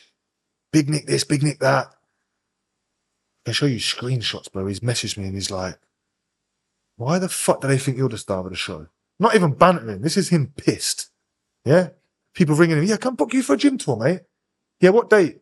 Um, whatever, whenever you're available. Uh, is, is Big Nick going to come with you? And it got to the point everyone's saying to him, Are you bringing Nick? Are you bringing Nick? He just wanted to do his gym tours for him because he's the man. I didn't even want to intrude, but all these people, obviously, I don't know. You must catch my aura or my energy. But I'm in all these videos now. I'm with, we're having fun. We're training. We're traveling fucking to different gyms. We're taking the piss out of each other. It's, it's funny. It's controversial. And I don't think there was anything like it at the time. Tours, pages, pissed off. Fucking hell. Who are you? Not only is he pissed off with these people online, pissed off with all these members coming to the gym, not showing him any attention because they don't know him. They don't come in, greet me, whether it be hugs, spuds, whatever, acknowledgement. I know all these guys. They're like, he's like sitting there all ready for someone to come and fucking suck him off. Like he's the hero of the show. I'm saying to you, you don't really get it, man. These kids, a lot of these guys from around here, I think they come with nothing, mate. Did you say, Aaron, people don't get sucked off in the, in the gym? It's just like they ain't gonna look at you and relate to you, bro. Like I've sat in crack houses with some of these kids, bro. Do you know what I mean? I've sat in environments where there's no money, no food, no. We can relate. He is just. He wasn't what I thought he was, bro. Oh, so he's so. I mean, you're clearly street. Is he not street? Not in my opinion. Ah, okay. I just, From I, people that I know, from all I know about him, I he assume went to jail at an early age for doing some silly shit with a starter pistol that wasn't even a real firearm. He got a firearm charge, which gives you a firearm marker, which is where I'll explain how clever he's and he done his whole promotion off the back of that. ah, which he's a genius. I can't, I ain't going to slander the guy. I haven't really got say nothing good or bad about him. Just tell you what's happened. I can just tell you what happened and the way it happened. So now I've got a page. So then it's like I never done content, but I never had Facebook. I didn't want to be in the public eye. I didn't want to fucking be posting on this shit all day, every day. It looked to me like a chore. But now I've got this page, so it's like, all right, let's roll with it. it's addictive as well. So then he's doing a lot of viral videos. So all I had to do was share them, really. So the first year of my page was sharing his page. And off the back of that, both our pages grew. Right. I got up to about 50k. He might have surpassed. Maybe when I've hit 50k, he's hit half a mil. And that's when I started to see a mad change in him. It was like the arrogance, man. It's like, where's the humble guy with the fucking cheap Ah. tracksuit bottoms and the cheap trainers? Now it's all like, I'm the fucking man, and you better fucking realise it. It's just off- So when I say about the firearm thing, so anyone that's been jailed, they'll know if you've been jailed for firearms, you don't get, you can't get pulled over by normal police. To my knowledge, a normal You need a police pod unit. car can't pull you. So if I'm following you and I believe you're in up to no good and I've run your reg and your name comes up and you've got a firearm marker, now a firearm has to intercept that. And Yeah, yeah. You've got to meet fire with fire. so, cut a long story short, every car we ever had on the fleet was never insured. I think there was a video that went viral where they were. I hope you weren't car. driving them, Nick. I thought they were. Ah, that's He right. had me in every one. right. But why? Because uh, the police is going to flag the car, or an AMP is going to flag the car. It's going to come up with whose car it is. It's going to come up with it's not insured, and a normal car can't pull it over. So now you're inviting police response. Yeah, do you get what I'm saying? Yeah. So I'm driving around in his car, go through the ANPR camera. It's going to come through. Aaron Lambo's BMWs just drove through that camera, and there's no insurance. And how did you how did you find out there was no insurance? You got pulled over. Well, no, this is what I learned after the fallout and all the shit. I learned this. This is what I mean. I'm just, I chat shit because I So- tell so- I oh, tell you what I know before we've got to the point so of me right, knowing so it. I now know that you've had a fallout of Aaron Lambo. Yes, yeah, I we now fell ne- out. I now need to know how and why. Oh fucking hell! Because Yeah. it was all it was all seemed like the you know it all seemed like a bromance at the start to me. Just little sneaky things like that with the car insurance thing, and he'd come clear with it, and I'd be like, "Mate, you know I'm still trying to fucking do. I'm still trying to make a bit of money, bro. I can't be in a car with no insurance, getting pulled, and fucking police coming to my house and shit like the fuck. He didn't get it. Ah, nah, let's. Yeah, yeah, we've been doing it for months, mate. He wanted to get pulled over because he knew a normal police car can't do it. It has ah, to be ah, an armed ah, police car. So all right, so are you, are you telling me that he put things in place deliberately so that if he got pulled over, it was pulled over by armed response, which then he could video for clout? Is that what you're saying? It looks like that, doesn't it? it's very clever. That's- Oh, that's my opinion. I can only give you my opinion From on what, what you've said, happened. from what you've said, that's my takeout. That's, what you. that's, that's what was going on. okay. That's what got the police. Because hmm. people must thought. You. People must thought. Sneaky. Why is it armed police every time? Why is it armed police every It's- time? that is cheeky. He's never going to promote the fact he's got firearm charges. Because when you Google, that's why he changed his name to Aaron Lambo. If you Google his name, Aaron Lambert, it will say it. An 18 year old roid head admitted to having steroid rage and trying to rob a book with a fire with a starter pistol. You know what they start the 100 meter race off with the Olympics? Right. He's Okay. gone in there with a starter pistol and fired it at Oh, so he was only 18 when he done that. Oh, yeah, they're only young. Young, yeah. I mean, you've by the time you're 25, you're a different person. Done a bit of bird, but again, what you have to remember, he's done a lot of his bird in Wellingborough Jail. He's not come to Wellingborough yet. He's from Peterborough. Right. With- I'm from Northampton, but all my people are from Wellingborough. So at that time, a handful of my people now that I didn't know then were in jail with this guy. They knew him. You can't hide from being the screw boy. You can't hide from being the guy that I don't know. There's like i I've never been jail, but there's like a cell always at the end, isn't it? Next to the office, the cell next to the office where the snitch lives, isn't it? Yeah. What? And that was him. Apparently so. From people that I know that have told me in jail. And then what the story like he tells people he got stabbed in jail. He didn't get stabbed in jail. He got cheeky to the wrong guy. And the guy smashed his head in. And then he'll tell everyone this big story how he's got PTSD because he got stabbed in jail. And people people come across like I'm jealous. But when you see when you start talking about PTSD and abuse, you can't have that conversation with me if you're lying. Nah. I've had it. And- And, this is another thing I'm not going to say that's definitely going to shock the internet. He's told me, I've told him about my sexual abuse. I told him that I've been abused. And he told me in a reaction to that, I don't know how, how, he didn't know how to make me feel because he's basically saying, I've never been through that. I can't relate to what you're going through, bro, because I've never been through that. He's like, I've been bullied before. I've been physically abused. But he's like, sexual abuse is mad. And then it's like, I'm seeing clips a few years later of he's doing podcasts talking about how he's been sexually abused. And it's like, bro, what? and listen, not for once am I saying he hasn't. Because if he said he has, you whatever. I've had a conversation with him where I'm crying, telling him about my pain and my traumas and why I am the way I am. Just to give you an understanding, this was my thing. If I tell you about what I've been through, you can try and get an understanding of who I am. That was my biggest thing. I didn't want people to misunderstand me.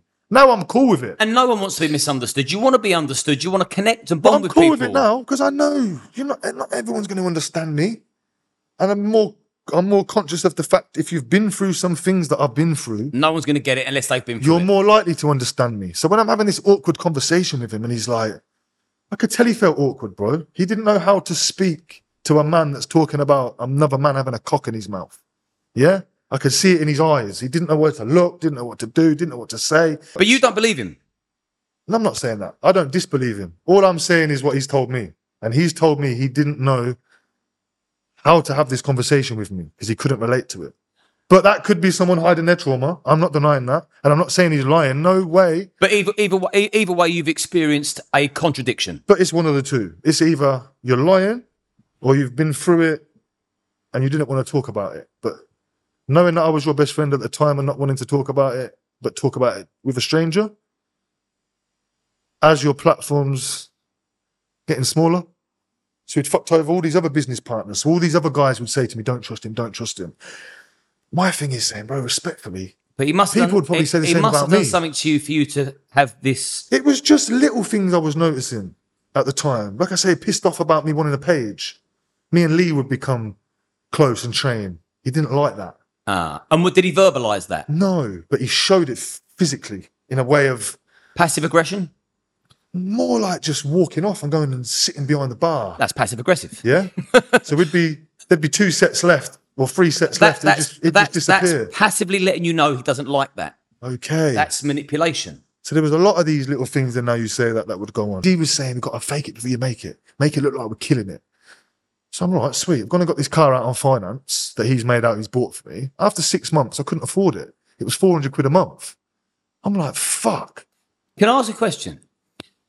Your relationship with Aaron Lambo, did you and still do you find it confusing?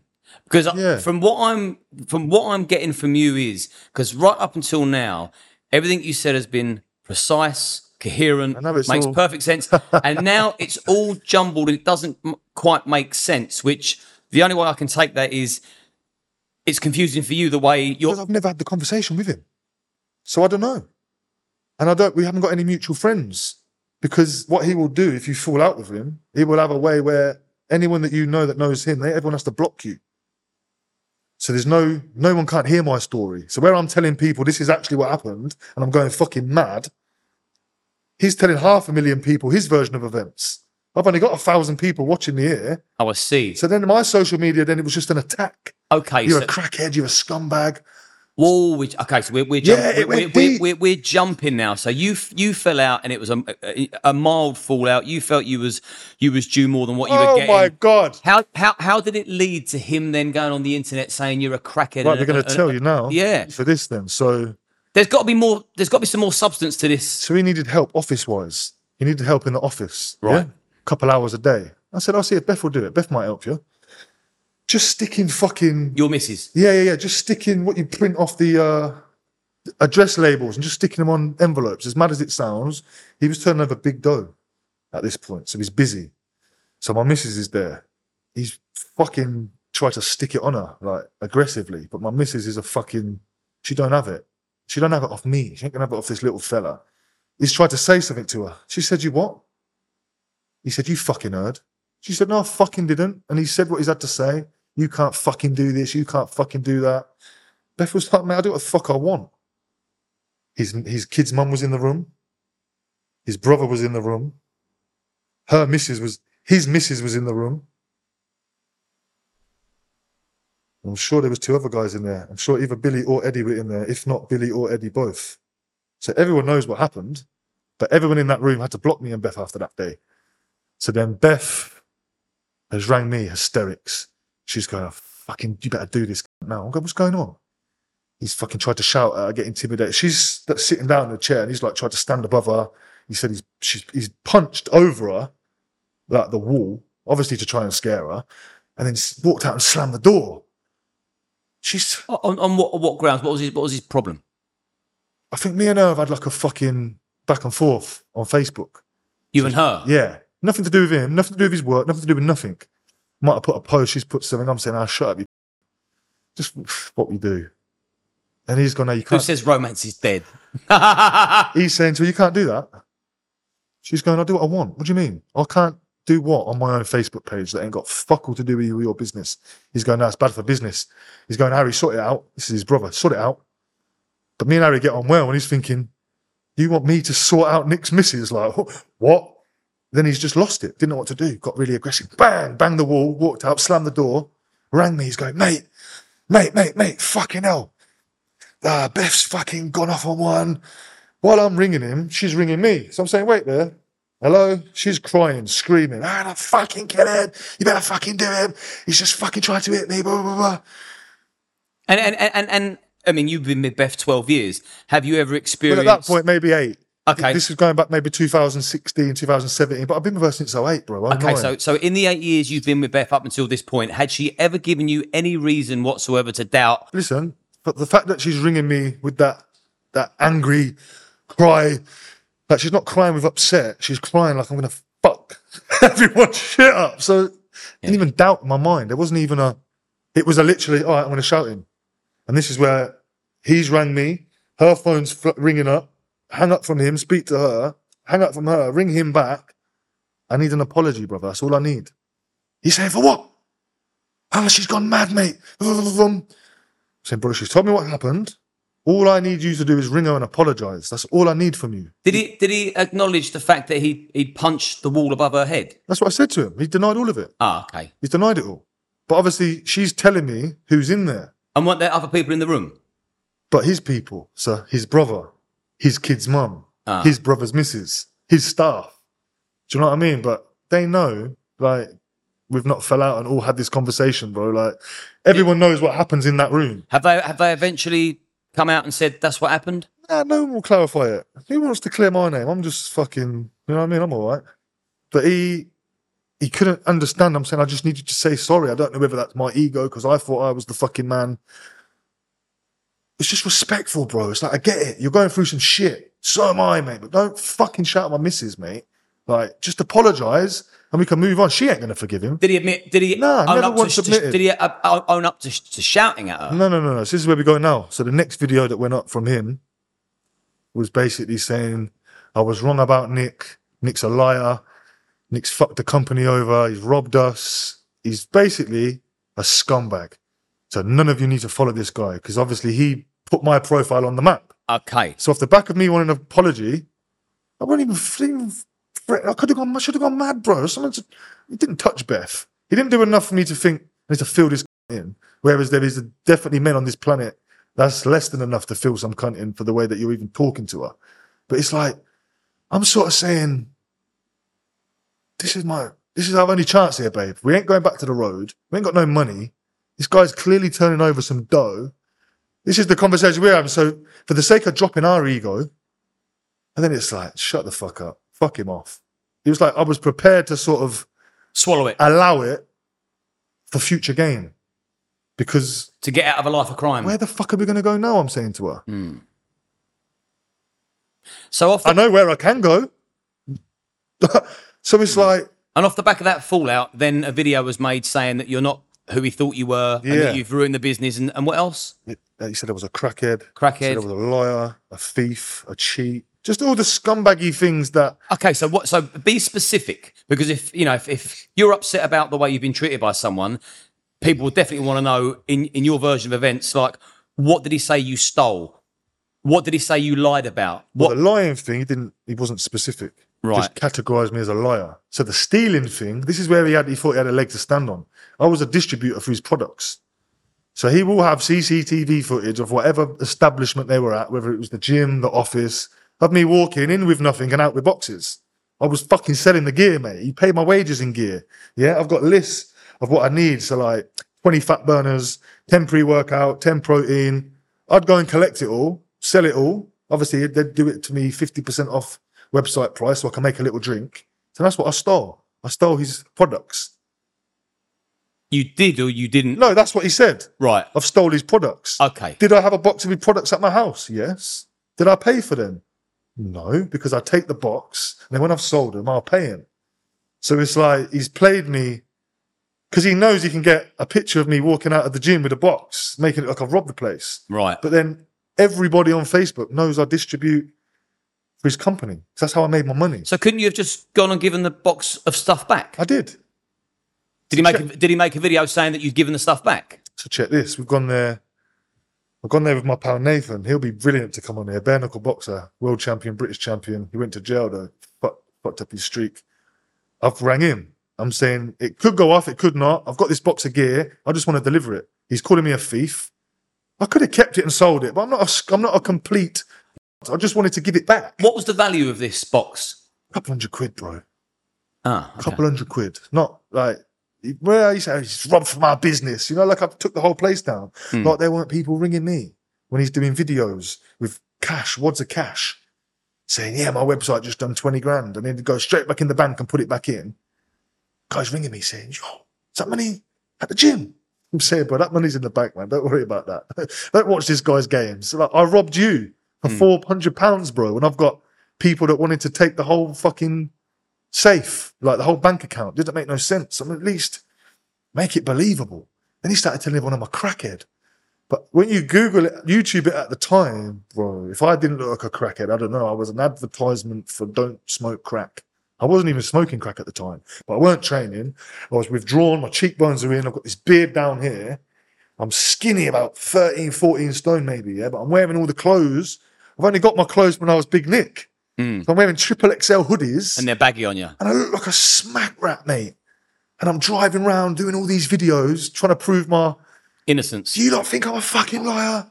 But as I'm doing it and I'm so emotionally attached to it, I'm fucking spitting. I fucking look a crackhead, mate. When I watch it back, it's like, oh, would you believe him? Yeah. So it it it it it, it fit into his narrative. So when I say ruin my life, it was the trauma's the wrong word. It was just the constant abuse from his followers. He's got a million followers by now. So they're all on my page. Fucking scumbag, you rat, you thief. Fucking missus is a fucking sl-. like all day, every day. Inbox, notifications, commenting on posts. Off the, and off off out of respect of your previous friendship before, which seems like a minor fallout. Did he not then counteract the video with a misunderstanding? The box has been returned, squashed. Stop trolling Nick. Well, this is what we asked for. So at the point now, he won't speak to me. So I've got Nathan's on the phone to him. But obviously, I'm recording shit. We're in my house at this time. And Nathan's just saying, just take the video down. We didn't even want a video saying, It's squashed. because you can't come back from that and say, oh, I made it all up. It was hmm. just delete it, the video. Just, I don't want it there. Are you the only person that's basically like fallen to the wrath of Nah, he's done an, an online onslaught, or So is he's done he? everyone before me. This is this is the common trait. So everyone that he's fallen out with is a nonce. So you've you were nonced. His old business partner was a nonce. His old ex-employee was a nonce. This guy's a nonce. My pal Big Chris that I told you about, he was working for him. They fell out. Chris was a nonce. and is this said online to people? Oh, this is out there, bro. Like the old guy from the gym in Ketchin, he's a nonce. But he had backings for that. So because the guy went to jail, so back in the day, bodybuilders used to use date rate Rohypnol on oh, themselves to Oh, yeah, get to yeah. sleep. What's that like GHB or something? yeah, yeah, yeah, Yeah. So this geezer got caught with a load of that. He was a fucking bodybuilder, bro, steroid dealer. yeah. He's gone to jail Sort for of goes that. hand in hand when you're really deep into it, doesn't it? No, not if your name's Aaron Lambo. He went to jail for raping little kids because he had all this rape date shit. And he and he actually said Yeah, that yeah, on the internet. Yeah, yeah, yeah, yeah, yeah. Geezer's gym, poor Geezer's gym probably shut because they got a gym in the same town. So he's basically saying, you don't want to go to this nonce's gym. I'm going to go to my gym.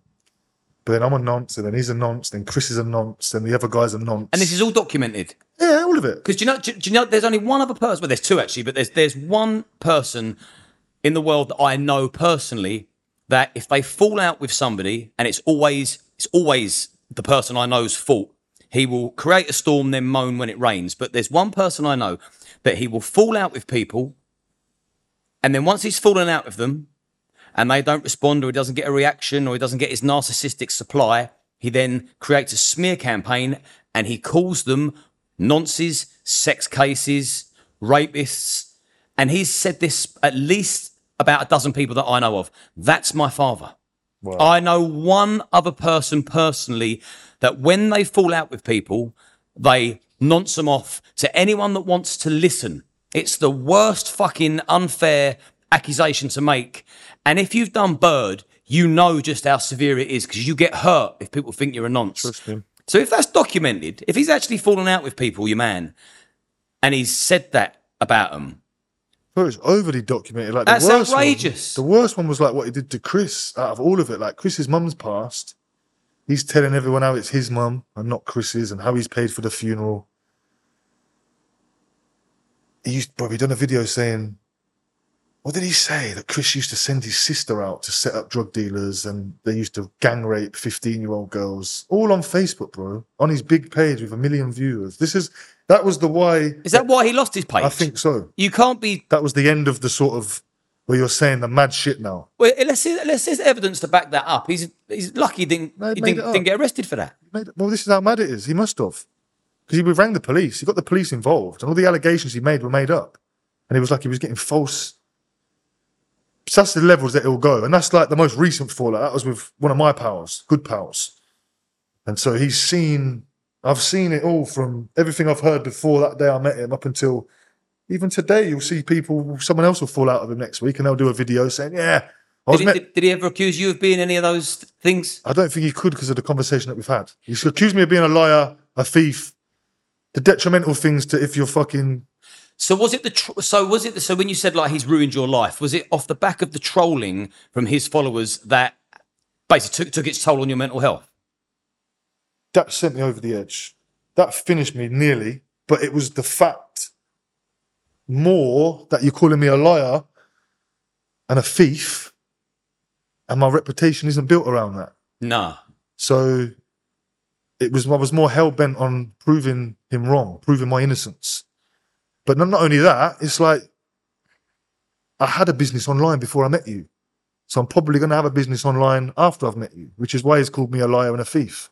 Because Discredit who wants to do business with a liar and a thief? Mm. He knows I was the distributor for all of his products.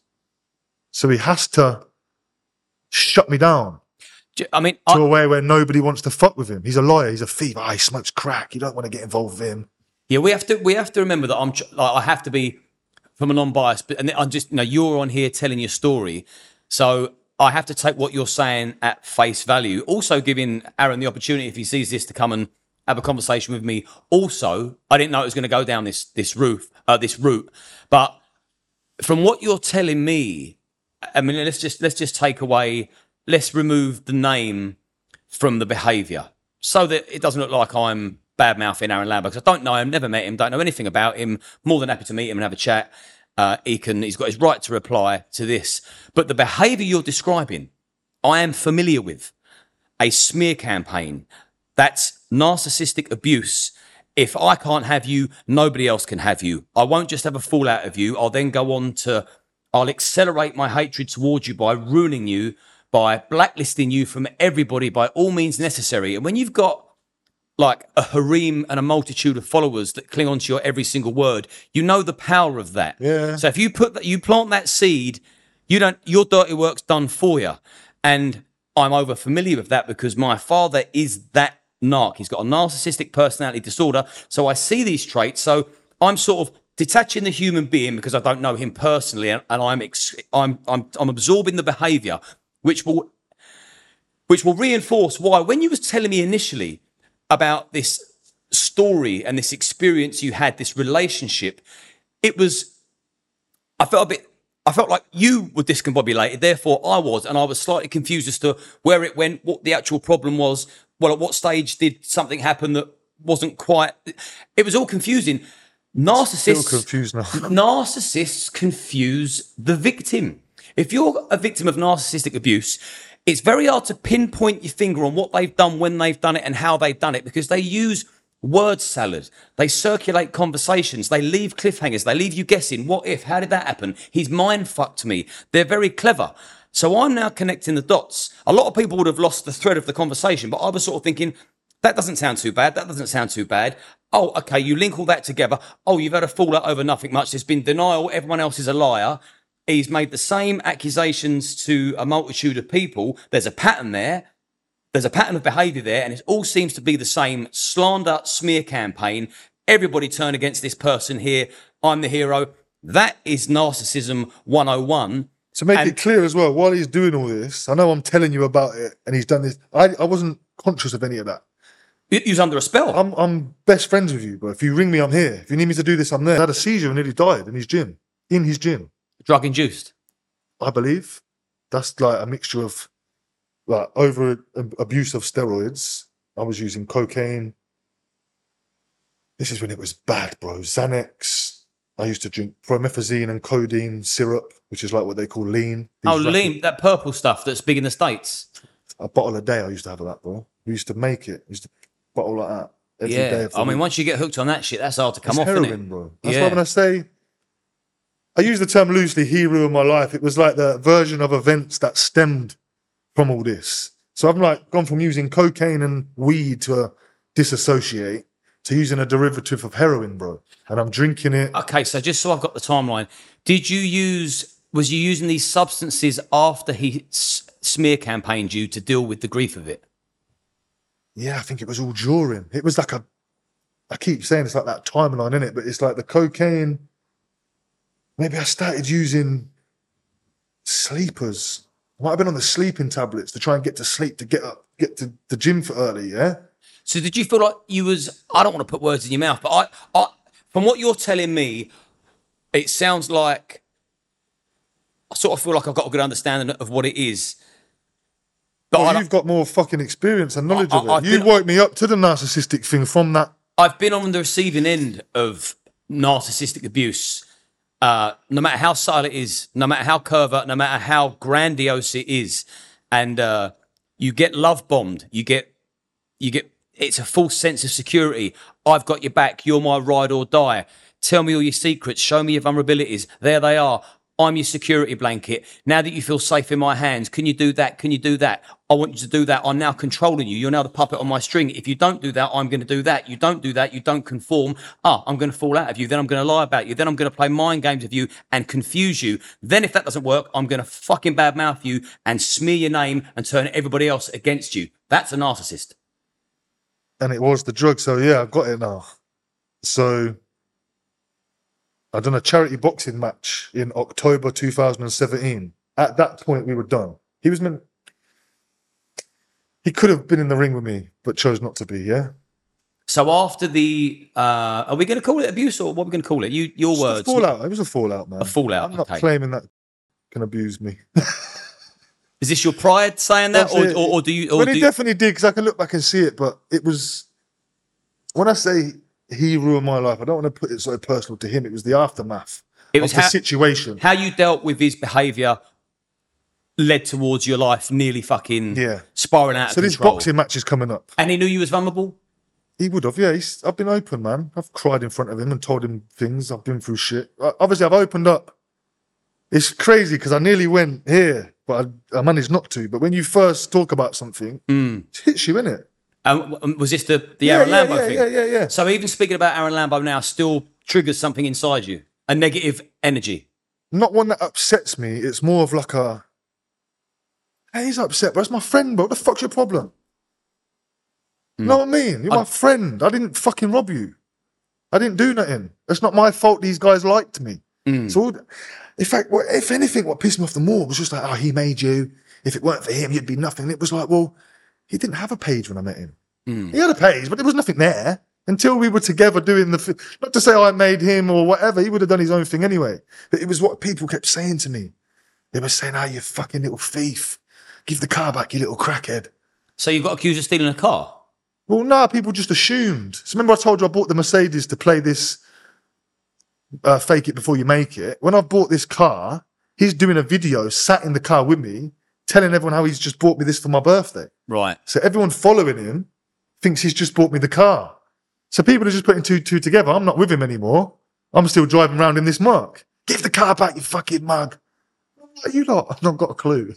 Do I just go and smash your head in? Do I make up lies to make to counteract your lies?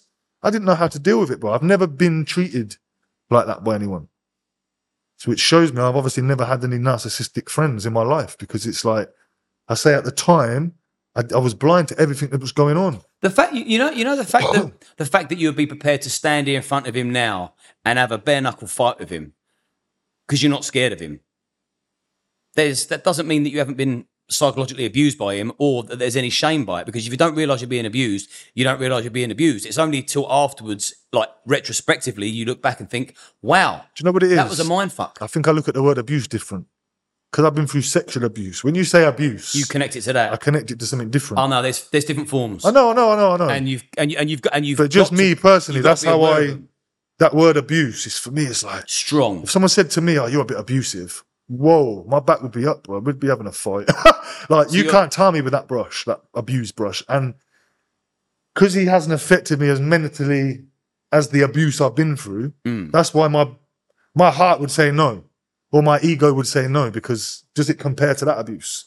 Can I put that word and what he's done in that category with that and that? I don't know. you've used words like he destroyed my life uh you was in a bad place you never thought you was going to come back from it and when you're sort of you're you're halfway into saying what he's done then you're defending him but it could have been because of that it's like that i feel that you're holding back Do you know what it is, Liam? I haven't come here to to come here and talk about him particular. He's part of the story, so we're going to touch on him. He was a significant part of the story because it that was where it changed from like this life to sort of throw that life in the bin. Now we get a contract phone and a fucking bank account. You know what I mean? And so I'm grateful for that. And I just says, man, I'm grateful for everything he done for me, bro. He helped me. He was my friend. Or was he? Was it all a game? I don't know. I still it's still confusion to this day. That's maybe why I've never liked speaking on it because maybe I don't know. I can't answer the questions. because the way the again i'm But going I'm not. I don't want to come on here and look like this kid. Fucking say, oh, seven years Yeah. later, you're still. I've got no. I don't hold no remorse for him.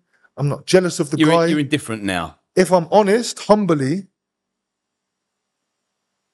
he would change his life for mine like that.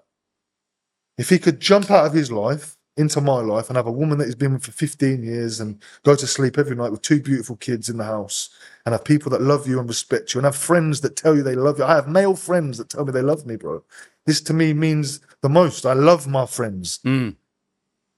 And I just think people I've never had that. like you look back and you think was any of that even real Well, I just had a moment then when I was like, well, who's my friend? And then was he After all that I've just said, was he? Or did he just think that you could have been good for the platform or good for his gain at the moment because you know everyone around here? It seems like there's no trouble when you're about. Not that I'm some feared guy, but I'm just cool with everyone. Like, I'm cool with all the people you don't want problems with Mm. in this place, this place, this place. around this manner yeah So I'm not some fucking hard nut. I'm just cool with everyone. I've helped someone down the line. Someone might have helped me back. So maybe he just knew there'd Well, be less problems with him because there was a lot more when I left. Yeah, I bet. well, in, well, in answer to, and again, you, you've you've you've said, and I've got to take it on face value. Again, Aaron, more than welcome to come on, and we can we can chew the fat, and you can say your bit. But if he's done it to multiple people, exactly the same thing, the smear campaign, and it's documented, and there are a number of people, then uh, No less than 10 people. I, uh, yeah, that- that- that's insane. Let's move on from him now. Tell I Tell was me about to say he was the best thing that ever happened to me because off the back of that, what happened after that. we fucking hit the. We went to the moon, mate. I went to the moon, brother, and it was fucking. How did you do that?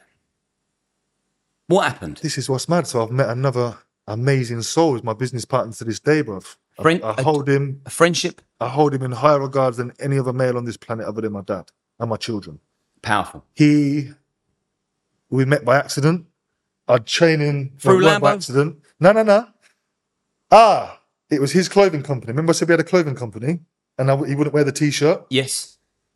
So we took that clothing company to a BKB event where I took him and his supplements.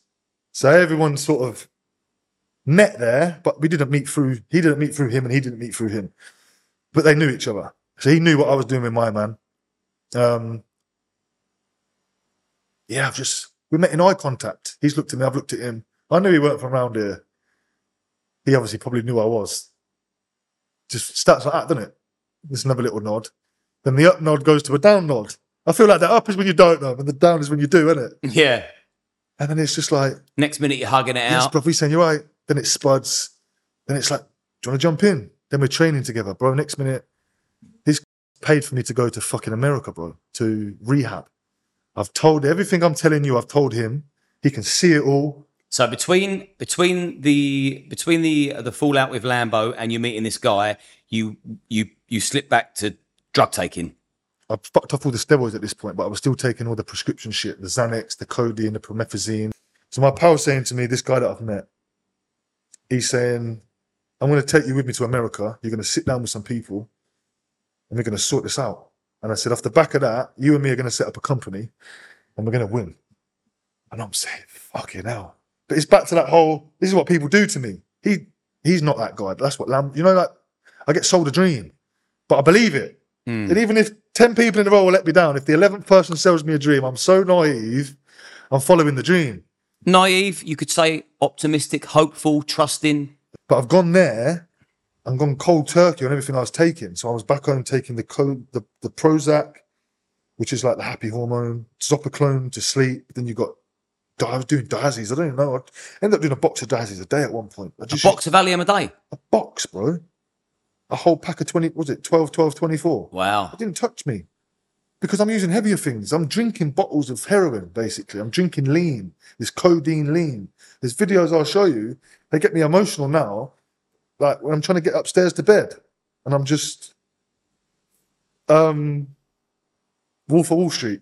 Yeah, yeah, When he yeah. gets out the car and he's on the. They're with the kid. They're having the conversation on the phone. He's trying to tell him to stop. Bro, that's my whole. That was my life for a bit. How long, how long was you leaned out your nut for? She'll tell you, six months straight. It's a long time. I mean, you, uh, that's, that's su- such a long time that to come off it after six months, that couldn't have been easy. Because di- diazepam, Valium, psychological. well, Valium also has a physical effect when you with, withdraw from it. It's not just Oh, it psych- psy- it's Well, mega. getting stomach cramps. This is what was mad. So when I was out there, And codeine is heavy. So when I'm out there, I'm just telling these guys, I'm not feeling too good. Ah, jet lag. I'm in there dying, bro. of Fucking Withdrawal. stomach cramps and but I'm using this CBD oil. This helped me, bro. This is so 2017, it wasn't really heard of. Over there it was mixed, so you get CBD and THC. Obviously, you can't get that here. So I'm having a couple of drops. It's- THC is the stuff that gets you high. yeah, yeah, yeah. So the CBD is like see some CBD will have a small amount of THC in to activate it, but not enough traceable to cover a drug test or to make you feel high at all.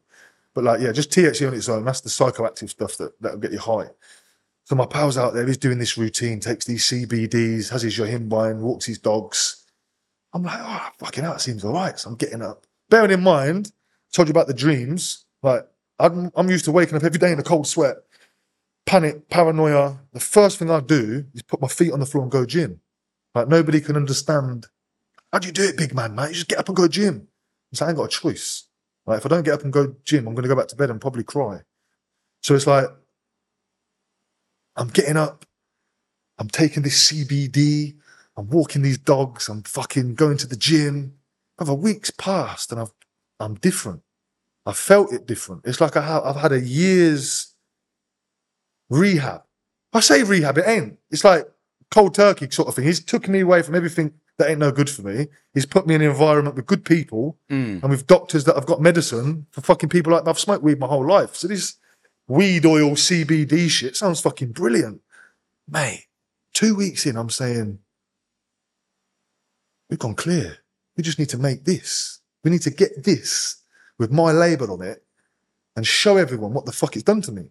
Because it doesn't make sense to people that have come in and out, but I've got like a real strong base of hardcore followers that have watched me from when I fucking used to drink lean on Snap.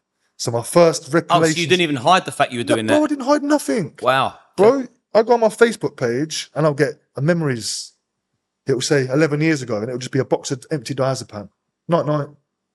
Fucking I hell. get reminders of it all.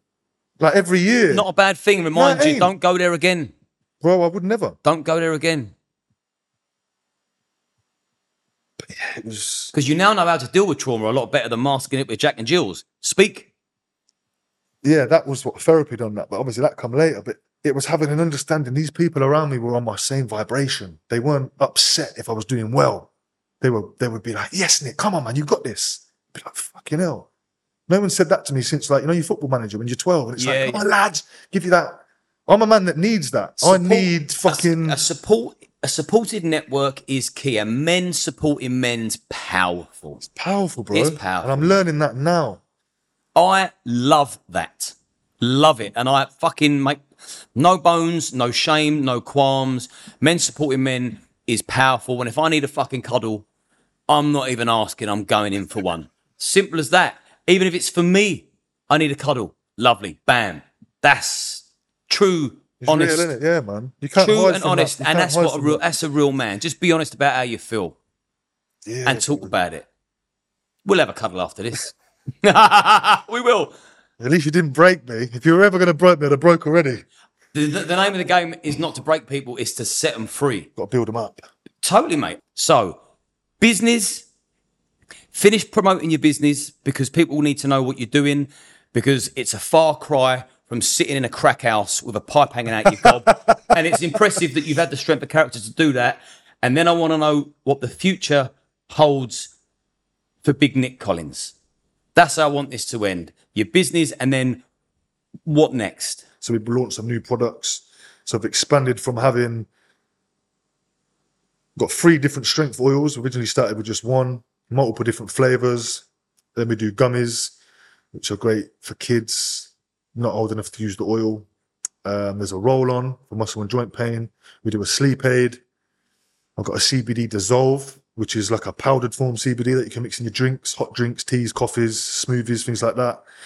Um, I've just launched a holistic range. Actually, You've, a lot of these things are trending on on TikTok. Have you got a website or is it all on internet? All, all on uh, Instagram, sorry. yeah, website is. Oh, if you just type Apex UK in Google, it all comes up because the history of the website's been there so, So long. your website is Apex UK, and that's where we can go and buy all of your products. Yeah, yeah, and, yeah. and view them as well. Apex and what they with do. three X's. Remember that? That's what's caused me problems. APE E triple X. yeah, yeah, yeah. But if you go on my Instagram, the link to everything is there. You can find everything. So through Instagram, Big Nick Collins. Big Nick Collins. What's is it? What's your That's it. username? At, That's it, yeah, Still Big Nick at Collins. Yeah, Big yeah. Nick Collins, it. and in your bio is the, link to your website. Yeah, yeah, there you go. Keep it simple, and go and have a look at his products, which consist of what are the other ones? Any any more than what you said? We've just put out holistic range. So we've got like the Sea Moss, Shilajit, Lion's Mane, Ashwagandha. People, I've got ebooks for everything as well. So it's like you Yeah, go on there. It's not just like buy Is, now. is Lion's Mane the like? it's a mushroom extract. Oh, okay. That's not what I thought it was. I thought it was similar to black ginger that sort of uh, s- pumps the blood around your system. Like uh, it's good. Ah, what's that? There what- is another one. There is one like that. Do you know what it is? There's so many Good different blood things, flow. but I've sort of kept the ones that relate to me and how it's like ashwagandha, for example. Do you know what ashwagandha is? No. So it it um when you get stressed, your body releases cortisol. So what ashwagandha does, it lowers your cortisol levels. So in theory, prevents stress. What next for you? L- relationships, business, mindset. Where do you want to go? Who do you want to be? Definitely going to be marrying Beth. That is next on the list. We've been trying to do it for so long, but Beautiful. I don't know why we keep putting it off. We found we thought you've got to do the whole 50, 100 grand work, bells, Rolls Royce, church, wedding bell. We're just going to go to the beach, boy. You just got to commit. I'm just going to get my best friend, her best friend, maybe, just catch a flight on the beach. I don't want no shoes on. Commit forever. I've Got horrible toes. I don't like wearing shoes. Paint them. Um, but yeah, that I want to set something up with me and her that's going to sort of Podcast. cater for the kids' future, etc. Her life, my life, combination of the two. This just goes back to like how I work. Like, I only do things to sort of help people, so I'm only doing this to get Beth to do this because when Beth does this, you lot won't remember me. Do you know what I mean? I'm trying to get her to the point where she can just take the whole fucking show. We win. Bruv. We've won. I'll remember you. no, you will, but you know what I mean, innit? It's like I don't. I'm only doing this to show her, like, look, You've done it. and then if I've done it, and like I say, I always, I always say it's like a, but my life's been like a Butlin camp, mate, compared to her shit. So, on a final note, what would you say to anyone out there, young or old, that's currently struggling, but they feel absolutely trapped with their grief and they don't know, they don't even know how to start a conversation to somebody to set themselves free? What would you say on a final note? The problem will never go if everyone keeps their quiet. I think this is the biggest problem of the last generation. This new generation, as much as it's a bit fucking cringy, they don't hold back. They hmm. say whatever the fuck they want. And I believe if a child from this generation was abused, they would be open to talk about it because there's fucking platforms to speak. When I was fucking 15, I got my first phone when I was 15, Nokia 3210. There wasn't even a, was there a camera on it? I can't remember. But there was no, who'd you speak to? Hmm. You know what I mean? There's plenty of people now to speak to, and that is the most important thing. And just to have, and not only to speak with people, you need to be honest.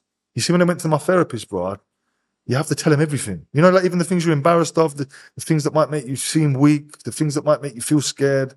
I'll start the conversation with I am a weak, scared little boy that has took drugs, got tattoos, got gold teeth, and done everything just to make you think I am. Because if you're scared of me, we're probably about as scared as each other. You know, hmm. like that. Obviously, the fear passed when I got bigger and I'm older, and it's just like I ain't even got time to be scared now because I've been through that much shit now. It's like you couldn't make me feel like any one of these things have. So it's speak to someone. So the takeaway is no matter how, no matter what angle you just come from there, the bottom line is this. If you're blessed with a voice, use it to set yourself free. And the voice that you use must be one of truth and honesty. Nick, I have loved the time I've spent with you. I'm going to continue to love the time I spent with you this evening. Thanks for coming. And I will see you guys next on the Dozen podcast. Good Elf. Cheers, bruv. That was a good one, that.